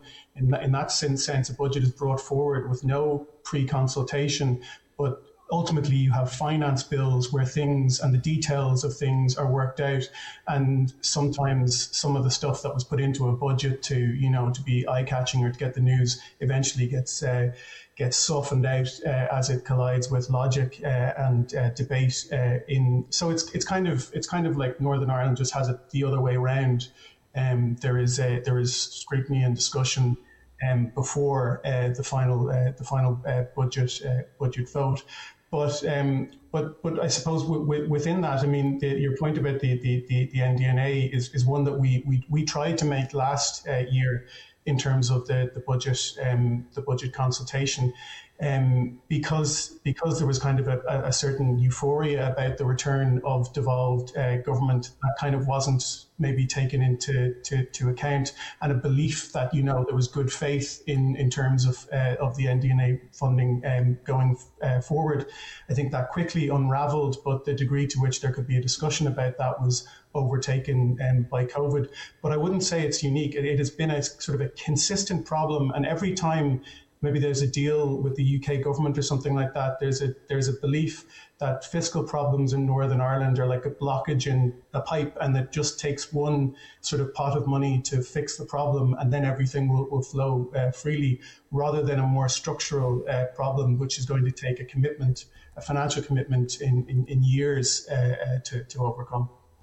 And, and one of your um, paper, which is really helpful, basically talks about um, the, uh, I mean, I very much agree with you on the relatively low level of, um, you know, of, uh, uh, since 2010, um, the, the effect of austerity. Um, you specifically talked about um, basically employer NICs and, and increasing employer NICs as a, as a way of revenue raising. In terms of local uh, taxation, we are facing here um, the main local form of revenue raising is um, rates, obviously, and in a weird way, COVID has accelerated structural change in the economic activity which that is taxing. Um, uh, so there are big, profound questions that need to be asked about whether that's a viable way to raise revenue in the future, given that we don't know if there will be anywhere near the volume of commercial property basically to tax um, because of the shift in how people um, uh, how people um, shop, etc. Um, have you given any thought to other forms of locally raised revenue that you think would be, um, uh, and, and, including that, you know, things that the fiscal commission or fiscal council might look at in terms of dev- further devolved powers? Um, I, I, take your, I, I, definitely take the point on, on rates because I think that's that's one that, that, that comes up um, that comes up every year. I think um, there possibly needs to be a discussion of, you know, exactly, particularly on the, you know, on the, the, the residential side in terms of, of, of, equity, but also in terms of, um, you know, the, the, the, commercial environment over the next couple of years is going to be quite constrained um, for using that as a revenue source. But I think in terms of, uh, in terms of, of property-based uh, revenue generation, we wouldn't, you wouldn't want to be getting above sort of norm European norms in terms of how much, what percentage of, of, of, of revenue is generated uh, uh, from that. There, you can only you can only squeeze that um, uh, so much. I think in terms of in terms of um, of, of, of, other taxes that could be or uh, revenue possible revenue generation that could be further devolved to Northern Ireland. I, I, I have to say I'm, I'm quite nervous about it, and I, I, I look to the experience that has taken place in, in Scotland um, thus far in terms of uh, in terms of both uh, income tax uh, devolution and um, the apportionment of um, of, uh, of, of VAT receipts, a certain percentage of VAT receipts to the Scottish government.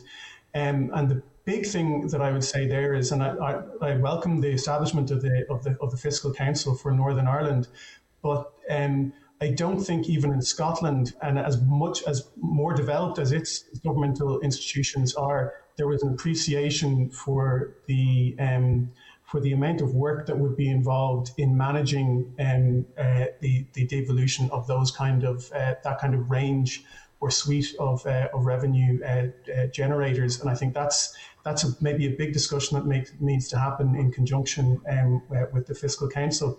I would say just to comment as well in terms of and we talk about you know uh, options that are open to the executive at present, there's often a kind of a, um, a, a, a people mention in the same breath between revenue generation and charges. And user charges for public services or, or public amenities are, are, are, quite different, and they are by their nature uh, regressive, and obviously tend to, to take uh, more from, from lower income households. And I think that's kind of an area that, that we want that I, that we would certainly not recommend uh, getting into uh, either. Okay, okay, it's really helpful. Thank you, Chair. Any others? Jim. Um, yeah. I just asked, in the union's experience, how many successes have you had over the years of devolution in perfecting change in a draft budget?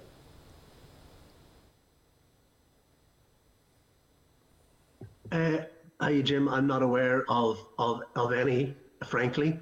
Uh, I've only been in the role four years, but uh, going on your, your, your, conversation earlier on about the scrutiny and things like that, I, am not aware of, of any um, because it seems to us the draft budget is is essentially there is an envelope and there's a package and it's about you know shifting it around a little bit and, and the minister for finance is, is, is akin to a you know a, a, chief accountant of a firm. So no but what we're talking about here today and what we're proposing is something much more fundamental than merely merely moving things around. It's it's a different way of of, of raising revenue across the UK so in truth I think we're probably agreed that the consultation process is really a charade. I, I don't know about I'd call it a charade. There's a level of engagement, um, but uh, you know the executive has limited head scope. I go back to the point Paul made earlier on. I mean, we're not here to criticise the executive on the allocation of money to this department or that department, because the alternative is you end up robbing Peter to pay Paul. We're questioning the whole premise of how budgets are formulated in Northern Ireland and, and the, the, the model of revenue raising and the amount per head uh, in the UK that the state uh, spends and, and raises, and it's way, way behind other modern progressive economies, and that's what we need to aspire to. But your approach would still be based upon a block grant, though a, a more enhanced one. Yes, it would be. It, well, if, if, if, if what we are proposing were to come to pass, and we appreciate it would have to be done over a period of time, you can't just turn on the switch and it happens overnight. It'd be over a decade. You're looking at an additional 3.5, 3.6 billion in revenue for the executive to allocate. And then I think we could have a proper, uh, serious debate about uh, what we need that 3.5 and 3.6 billion for. I mean, that would be a significant additional investment in the Northern Ireland economy. And should the executive be tasked at all with any revenue raising powers? Well, it, it, it seems to me, based on the, the, question that Matthew asked Paul earlier on, I mean, rates rates account for about five percent um, of overall revenue. So you're really tinkering at the edges there. Um, you know, I don't really see uh, right now any other significant methods of, of raising money um, in a Northern Ireland context until we, I suppose, broaden the tax take, um, whereby employers pay the appropriate and right uh, amount of national insurance because there has to be tax equity and there has to be tax justice here. So, in short, the answer would, would be no. It's more a fundamental rethink in how the state is funded, Jim. And you don't see any threat to employment levels in increasing employer overheads? Of course, I don't think that should be done today or tomorrow. We fully support the supports that businesses are receiving uh, right now. But what are we advocating? We're advocating that employers over a 10 year period pay what employers in Austria, in Norway, in Germany, these aren't kind of you know radical left wing uh, you know states. They they're by and large run by centre left or centre right politicians like the UK, like the Republic of Ireland. Um, it's nothing radical. We're just saying we should catch up to where we should be, um, and if it's done in a managed and a multi-year budgeted way where people know what is being expected of them because when I talk to employers and I talk to employers a lot obviously in my in my work uh, what they say they need is certainty so let's give them certainty. But let's say to equip ourselves for the pandemic, the state has to be resourced. I heard uh, Paul Frew earlier on talking about about about um, about borrowing, uh, and obviously the state has had to borrow significantly um, to to fund the pandemic. Uh, but if the state was properly funded and resourced, obviously it wouldn't have to borrow to the same extent. So it's about getting the foundations right.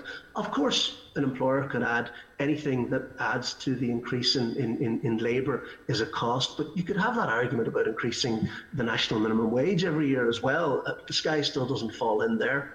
Of course, the state is not some abstract, the state is the taxpayer. The state is the taxpayer, and, and what we're advocating is tax equity and tax justice. I should say, for completeness, Workers across the UK pay 67% of their peer equivalents uh, in Europe. So there is scope there as well. But the tax uh, income tax system in the UK is not as progressive as in other states. It's not as progressive as in the Republic of Ireland, where people who earn more pay more, and rightly so. So, you know, there's more that can be done. Um, but we believe the most obvious place to look and the most glaring uh, inequity is 41% on employers' uh, national insurance. That's the best place to start. And as I say, it would give us 3.5 billion over a 10-year period, year yearly after a 10-year period. But from what you've just said, you want to see both employers and employees paying more. No, what, what I've said is the first place to go is the employers because that's the biggest inequity. I'm saying there, I'm saying there is headroom uh, for workers who earn you know, uh, high, high salaries to pay that little bit more. Yes, there is. The, the studies that we've done show that workers in the UK pay 67% uh, when it comes to their taxes on labour uh, vis-a-vis their, their peers in Europe. So there is scope. Um, but you should start with the glaring inequity, which is 41, uh, and the employees that would have to pay more would be those on significant six-figure annual sums. It wouldn't be your low and middle income earners. They pay uh, disproportionately more uh, because the UK tax system isn't as progressive, for example, as the Republic of Ireland one. So it would just be union bosses and people like that. Well, can I tell you, Jim? I, I, I pay. I, I, my contract of employment resides in Dublin because we're an all island body, uh, and I would imagine I probably pay more tax than you. I'm quite happy to pay it. I think tax is a good thing. It's a public service. Thank you very much. Thank you. Yeah, having paid a lot of tax in the Irish Republic myself, I know how much rather I would be, rather be taxed than it's not there. Right, okay. Philip. Philip. Yeah, thanks very much, uh, Owen and Paul. And uh, I mean, I totally agree. Tax is uh, is a good thing, uh, and if provided that it's raised uh, fairly and distributed fairly. So, I mean, I, I, have absolutely nothing to disagree with anything that, that the two of you have said in relation to moving towards a fair society. And I mean, I, I just worry that as you've pointed out, the, the issues of austerity, given some of the things that the, the, the British uh, Chancellor said in recent days and weeks, that we're, we're actually heading for further years of austerity uh, rather than, than, than optimism. I, I'm, I'm a bit. It's kind of maybe a wee bit disappointed in terms of some of the things you've said about the North getting its own tax varying powers because, I mean, as, as I've just said, tax is a good thing, uh, and I think that, that that is the basis on how we can uh, move towards a fair society that we have as much tax varying powers and fiscal autonomy here in the north as is possible. I mean, I, I don't disagree that, that the Minister of Finance here should work with his colleagues in, in, in Scotland and Wales uh, to pressurise the British. But I, I just don't know how useful that has been because, or would be, because, I mean, I've heard the minister say things very similar to you have said, so I'm not even sure he would disagree with, with the things that you've said. So, I mean, I, I think the way forward uh, is getting as much fiscal autonomy here in the north. I mean, I, I could just ask you to comment again on that, and then maybe possibly in terms of the type of policies that you would like to see in place. Uh, which would represent, uh, you know, a fair budget, a new deal for families and workers moving forward. Okay, well, uh, maybe just very, very briefly, Philip. Thanks very much for that. Um, I suppose my point about tax raising powers in Northern Ireland. First of all, I think we need greater political stability. Uh, I think that is crucial, but you could argue it's chicken and egg, which comes first. Um, you know, the devolved state needs to function adequately to, to get more uh, more powers. My only point about the, the fiscal issues in Northern Ireland and tax raising is that if we tinker around with rates, which is which is one of the few rates is merely five percent of, of the overall revenue. So you know if you if you if you did something quite serious with rates, you, you're still only maybe going from five to seven and a half percent. You're still you're still just you're still just adjusting at the margins, and it needs to be something much more significant. Um, one of the things we, we believe is really crucial um, when it comes to framing a regional economy is, is productivity.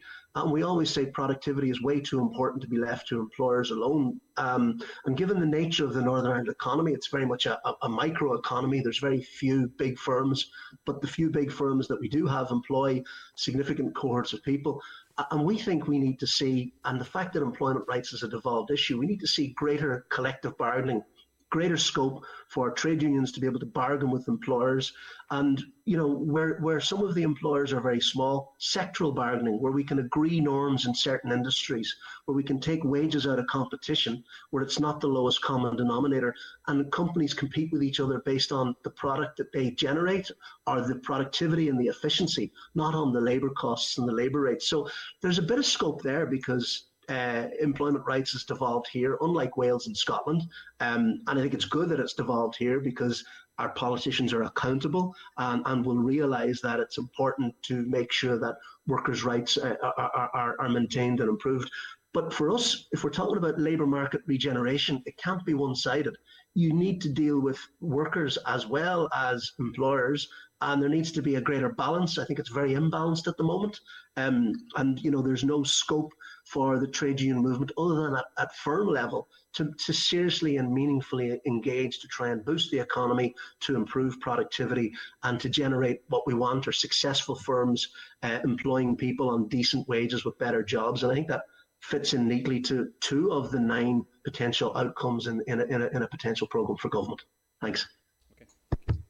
Could I could I just come back there in, in terms of Philip's point about um, uh, fiscal evolution and just just was not to to to to to misrepresent sort of the, the points that I was trying to make earlier, that I I, I don't uh, we don't sort of see that, that that Northern Ireland couldn't have greater fiscal devolution, but to kind of to and Jim mentioned it earlier in terms of saying you know would you want the same setup in terms of block grant that that, that Northern Ireland has now, and that's kind of I think where I was trying to refer to the problems that you had in Scotland, that the, the you know the kind of the DEL block grants and the the way public finances administered to to to regions uh, in, in the UK to, to try and tack on fiscal uh, to revenue uh, generating uh, powers onto that uh, is an extremely messy uh, way of, of, of, doing things, and it doesn't create maybe some of the kind of uh, hope for incentives that you would uh, that you would get out of such a process.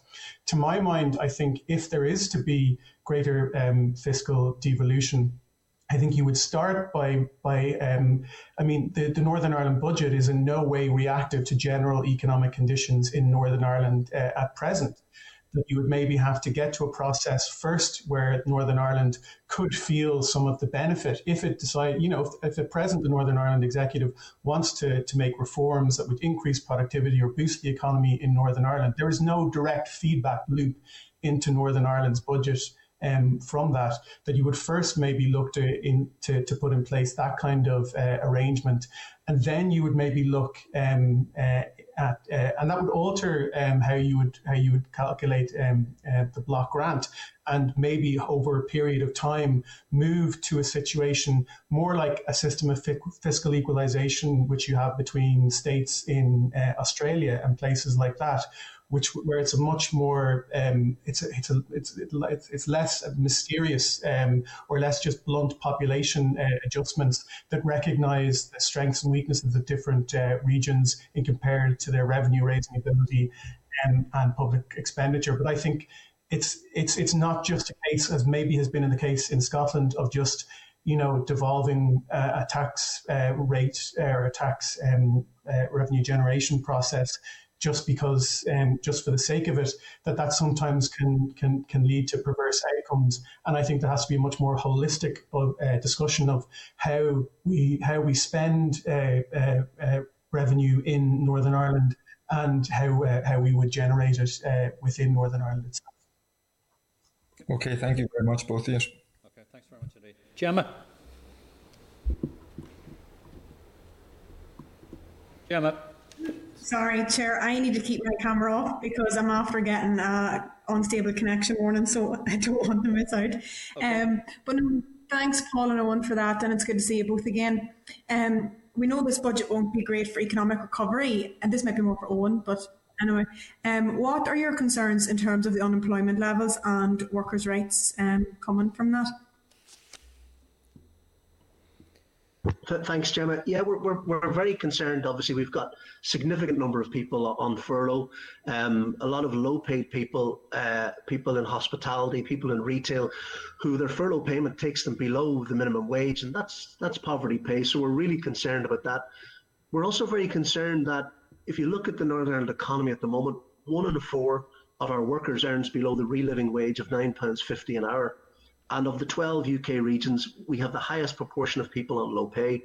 So we are enthused, though, to see in the New Decade New Approach, page 44, Workers' Rights, section X, there's a really, really good clause there. And obviously, we understand that the New Decade New Approach was an agreement that brought the five parties uh, back into government. And we think there's an opportunity under that workers' rights clause and indeed economic uh, rights under page 41 of New Decade New Approach to do something significant in the programme for government and to use the uniqueness of the fact that employment rights are a devolved matter and to do things that actually don't cost money but might actually increase productivity, improve relationships between employers and workers um, so that businesses can be more effective and more efficient for the employer, but also for the worker. So I think there's real scope there if there is a level of ambition, uh, and I really hope there is. And as I say, page 44, section X of the New Decade New Approach is, I think, the key to that. It is about 13 measures that could be looked at and could be used to boost workers' rights, not at the expense, by the way, of the employer. Uh, it complements, uh, I, I would think, the position of the employer. And I think we also need to see a lot more engagement between social partners and the Northern Ireland Executive. Uh, I have to say, it's very, very lopsided. Uh, there's not the level of engagement we would like, and we think there needs to be more partnership with social partners and civic society uh, to, to, to work in the interest of everyone in Northern Ireland. Thanks. Uh, sorry, Owen, I, I, understand you've got another engagement and heading off to uh, enjoy yourself on uh, Evening Extra tonight. So at that point, and apologies to other members of the committee, but I think if Paul is uh, happy to stay on the line a bit more to take some of the questions. But Owen, thank you very much indeed for your evidence and thank you very much indeed for what you've done. And uh, be in thank touch shortly. Much. Okay. Thanks, Owen. Thanks. Thank you, Chair. Thanks, everyone. Bye. Bye. Uh, team, I've got Paul and Pat and Matthew for a short one too. uh, if you want to have questions with Paul, or would you be content to send them on for written answer, or would you like to? Uh, I'm happy to ask Paul a question, but I don't know if Gemma has one, if Gemma's finished with her. Gemma, have you got a further one? No, I'm okay. Thanks, Chair. Cheers, Gemma. Paul? So, uh, okay, uh, can I, just a very quick one. Just, uh, I, I, get what you say with regards to a radical change on, on how we do taxation, and I think it, it is getting to the point where we probably do need to do something radical. Uh, you talked a lot, or, or, your colleague there talked a lot about the rates base only being a very small percentage of, of or sorry, the rates being a very small percentage of the base tax base, and that's true. But again, rates is a very blunt instrument which really does need refined and reformed. But so does all of our taxation uh, levers. Uh, but that's only one side of a coin because even if you do change the tax levers, uh, you're giving money into a system that's deeply flawed. I don't think I've come across any government apparatus or scheme or, or department that I say to myself, yeah, I want you guys to have more control over my life.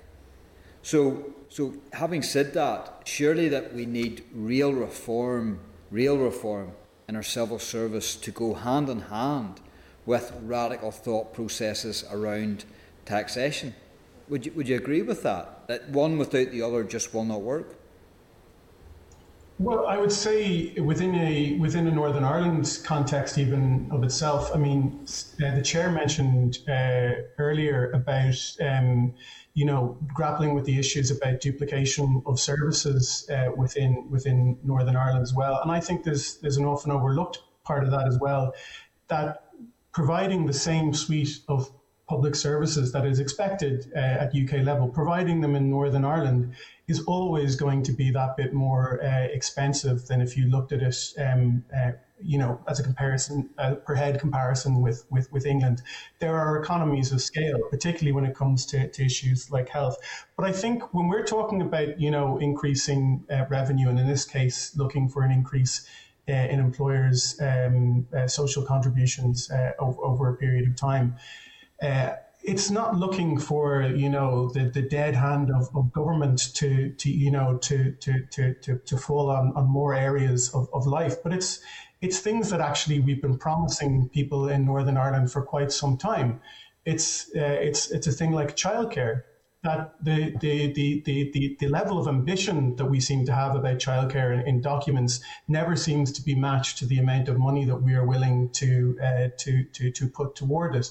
And I think if you asked the vast majority of people in uh, Northern Ireland, do they want um, do they want a, a significant, well-funded and well-resourced uh, uh, childcare uh, system in Northern Ireland?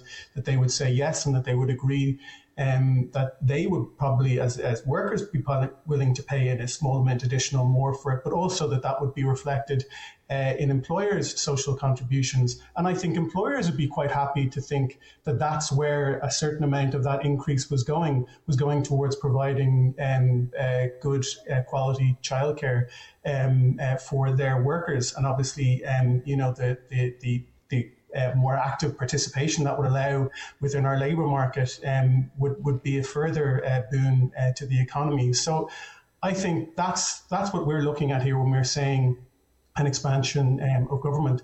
By, by all means, if anyone finds waste in government, it should be tackled, you know, at any time, irrespective of, of, of, of, of, what's being, uh, what proposals are on the on the table. But when we're talking about uh, uh, wanting to, to, to, change the game, it is for the big things like that, which, to be fair, have been promised to people in Northern Ireland for year after year after year.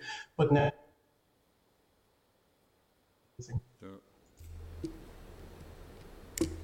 Okay, I, I, you, you just dropped off there at the end, but I got most of that. Thank you very much. Again, you know, I've been in MLA 10 years and I've seen the the departments with each budget over those period of times. And again, you're right with regards to the budget hasn't changed much. It's flatlined. Uh, hasn't been any real radical ups or downs. It's always stayed quite. And then with austerity and everything else that goes with that. Uh, and even this year, with all the crises that we've faced and the throwing of money towards us and the inability to spend effectively, uh, it strikes me that there is massive. The, the, the, big prize about devolution, one of the big prizes about devolution was, well, give us that money and we'll spend it better. But we never ever seem to spend it better, and there's never anything ever changes uh, with regards to reform in any of the departments. We seem to be funding the same things as we were funding four or five years ago, and they're bound to be outdated. Uh, so there, there, seems to be a, bit, a massive piece of work. But with, with regards, do, do you look upon tax levers and, let's dare I say, tax rises uh, as something just to bring in more funding? Or should it really be about, and again, this is two sides of coins here, is it really about uh, productivity, uh, increasing productivity, reducing smuggling, uh, removing smuggling from the scene. Uh, you know, I, I, I, read a lot of Pitt, and, and Pitt was very good at raising taxes, bringing in new schemes, not least income tax, which was only temporary. But he also, in his earlier days, reduced smuggling in, in some food stuff and, and materials simply because he released the tax burden on that. Uh, is, is that a way that we should also look? Um, I would take your take your first point, and I think the reason I, I share your frustration, and I, I, said, I mean, I said in my uh, opening statement there that we that we do have this uh, this every year, this Northern Ireland budget, that it is really a function of what the previous year's budget is. And there was the commitment in New Decade, New Approach to move to, to multi year budgeting. I think that's a good idea, but in itself, it won't be enough. And it's because of the way uh, we do departmental day to day expenditure. Uh, you know, for UK regions, the departmental expenditure limits. It's we sometimes think, uh, you know, in terms of the block grant, that we're being given a pot of money to spend in Northern Ireland. We're not. We're being given a we're being giving a credit card with a with a limit on it and a year's uh, expiry date. So if you get up to the end of the year and you haven't, you know, you haven't uh, spent your amount, you don't get to keep a pot of money. The credit card just, you know, uh, uh, expires, and it leads to it leads to an administration of public expenditure which really is devoid of any capacity for transformation uh, or, or, innovation. Um, and I think that even if the Northern Ireland budget end of it was multi-year, the fact that the the, the rigidness of, uh, of, of, of, the Treasury in terms of uh, of uh, annual uh, expenditure limits uh, is is always going to be a, a constraint on that. And in terms of in terms of we're, I'm not in, in, in favor of, of, of raising um, uh, revenue just for the for the for the sake of it. Um, and I think that I think that any uh, any tax tax taxes have to be um, to be both uh, to be be fair and need to be uh, efficient. Um, and um, and the, the one the, re- the reason we're proposing the the, the, the employer social uh, contribution increase is not is to say that that's one area where we are out of step with our with our uh, comparators and somewhere that we could leverage uh, additional revenue in order to provide uh, the services that people expect without putting ourselves uh, at a disadvantage um, uh, to our to our competitor uh, economies. Okay, thank you. Okay, thanks. Thanks very much. Pat? I find uh, I enjoyed that and thanks very much. Um, um, we're all out for time, are we, Chair? Yeah. Uh, um, probably, probably, probably uh, just so the committee knows, we were due to take evidence from Raise, but I've uh, taken the executive decision to move that to next week and let the Raise team uh, uh, let the Raise team away. So I would say uh, a further five minutes of evidence gathering, if you if you don't mind, team, before we draw draw it to draw it to a conclusion. I'll only be a second. I call me in, chair, under any other business, please. It's sent me to you if you can. I'd be appreciated. Thanks very much, Paul. And uh, I mean to support these measures and the transformation that's probably needed. I mean, part of why I come on to finance, I thought we could have worked some of these out through, or some of the measures which which we could have used within the finance committee in order to build the sort of economy that we need in Northern Ireland. But for these significant changes that you propose and fewer jobs, uh, responsibilities for the existing employees and the rules that are there for them, can you back up that there will be job losses in this? And where, where does the the NI, uh, the Northern Ireland Congress, and the ICTU sit on that? Sorry, could you clarify that? I, I, I just you support this kind of transformation.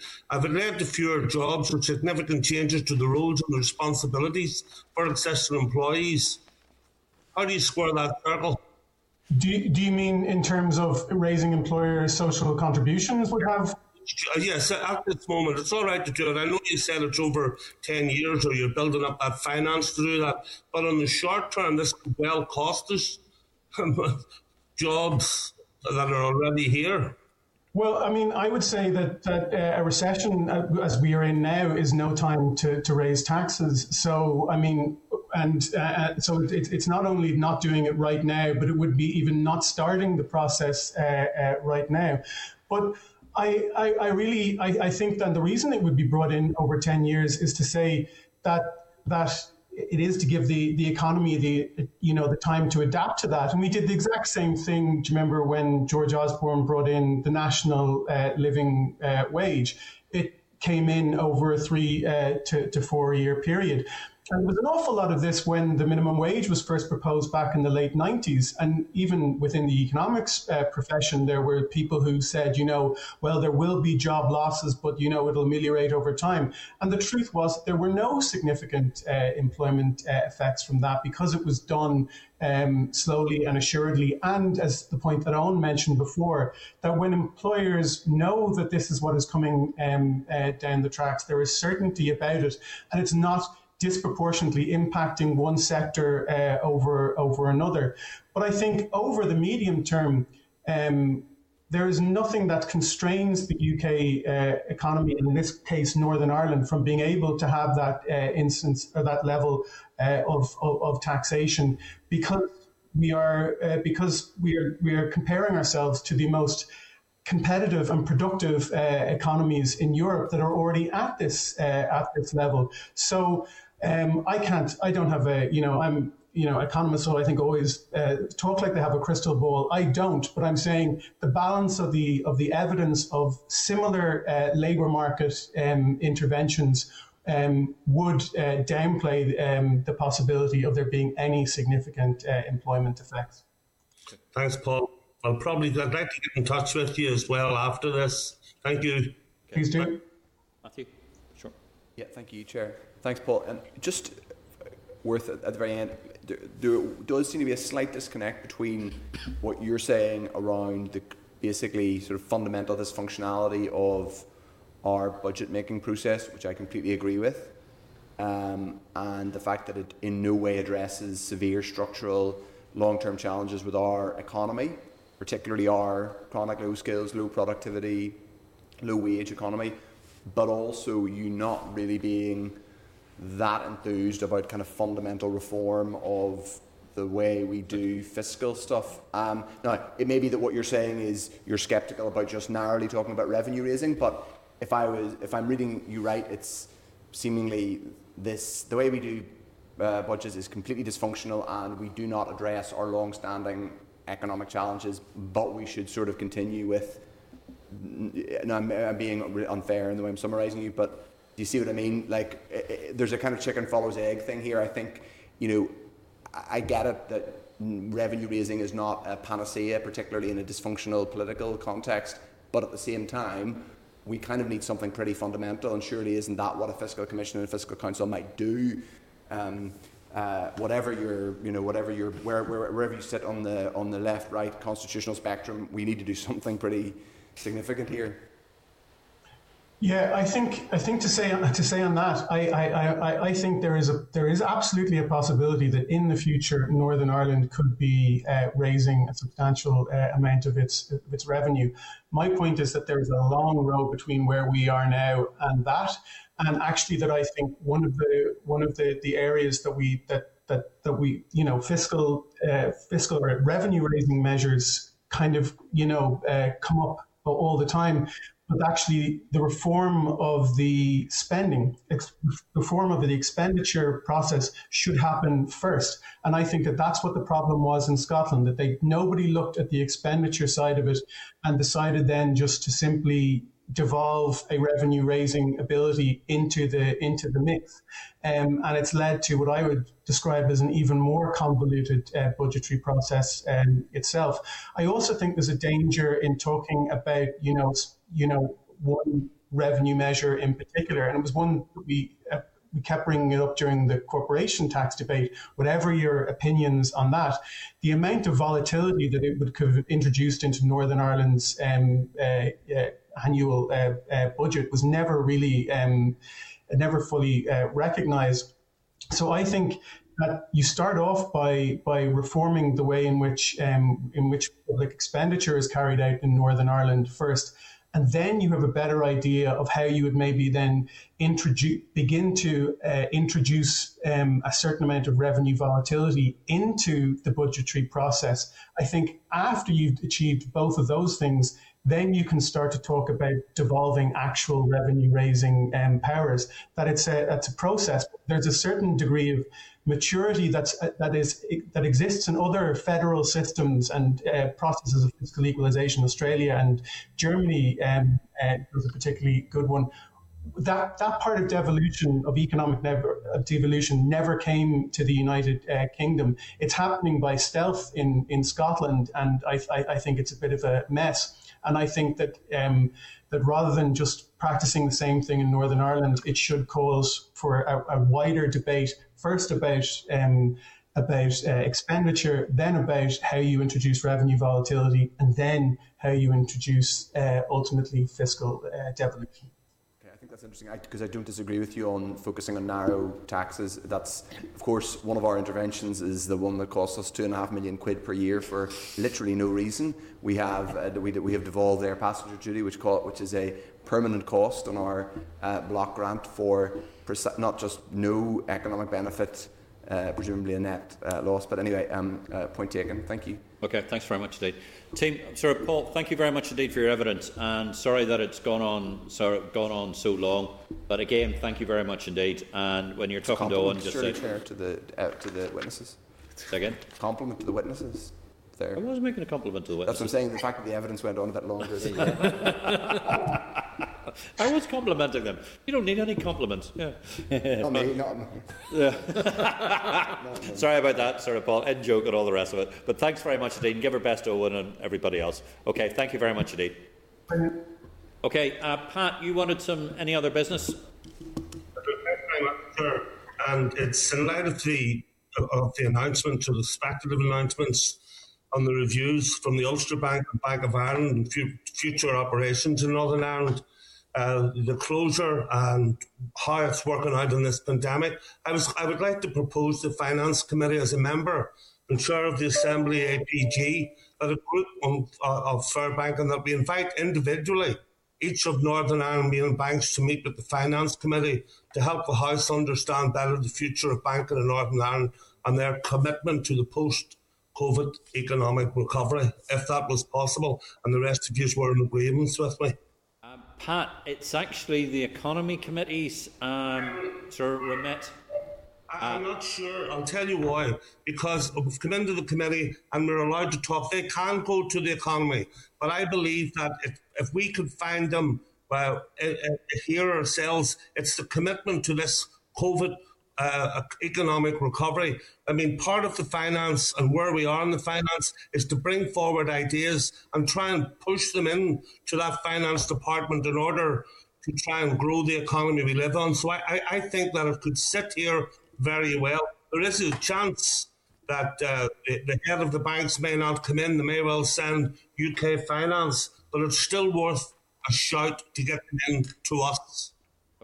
Uh, that's, that's a good proposal. Could you put together the proposal and contact uh, myself and the clerk, and we'll have a look at it, and then we'll circulate it out of committee so you've got a view on it. Matthew, quickly. I think I would just add Pat's proposal. That I think it's worth us adding that though it is correct that obviously the economy committee, because the economy department is lead in kind of economic recovery, Pat's right that there is a, a, an interest for this committee, specifically, you know, when it comes to, I think what's happened by default is that the Northern Ireland Finance Department has ended up being a point of reference for financial services.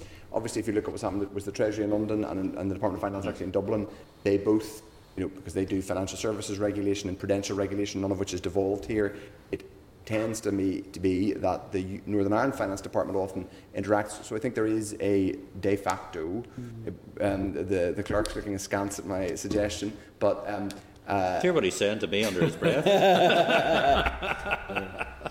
anyway, I, I, and particularly because there are real issues around employment, uh, I think. Uh, I think it points, about it. But if Pat can put together a, a, note and bring it to us, and we'll have a look at it and we'll circulate it out of committee and the rest of it. Because everybody, it's been a, a particularly long session today, but I think it has been a productive session. I apologise on behalf of whoever I have to apologise for for the IT uh, issues and we'll look into that to see if we can fix those problems. I think it was a scam actually by the Department of Finance so that we wouldn't be criticising their need for upgraded IT, and that's particularly why they did it that way. But uh, a next meeting team, uh, 1400 uh, next uh, Wednesday in here in the Senate chamber and on Starleaf. And uh, thank you very much indeed. And on that, I shall join, adjourn the meeting. Thank you. This is the Northern Ireland Assembly Senate Chamber Programme signed.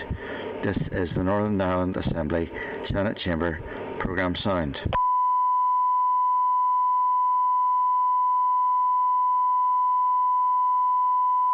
This